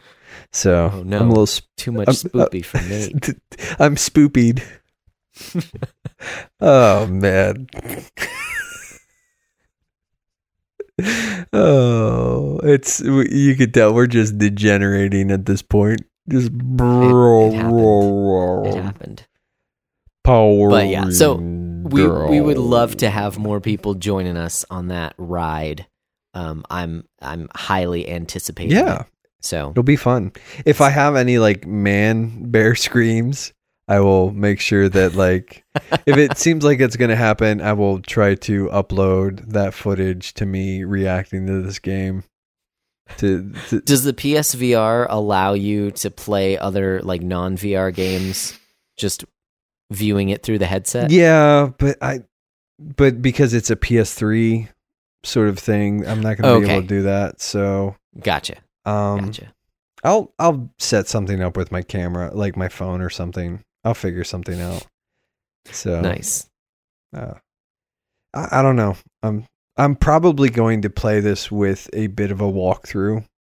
Um, Okay. just just for the sake of like I I I typically tend to be sort of like a experience things organically kind of guy. Um, Yeah. But yeah, I don't know.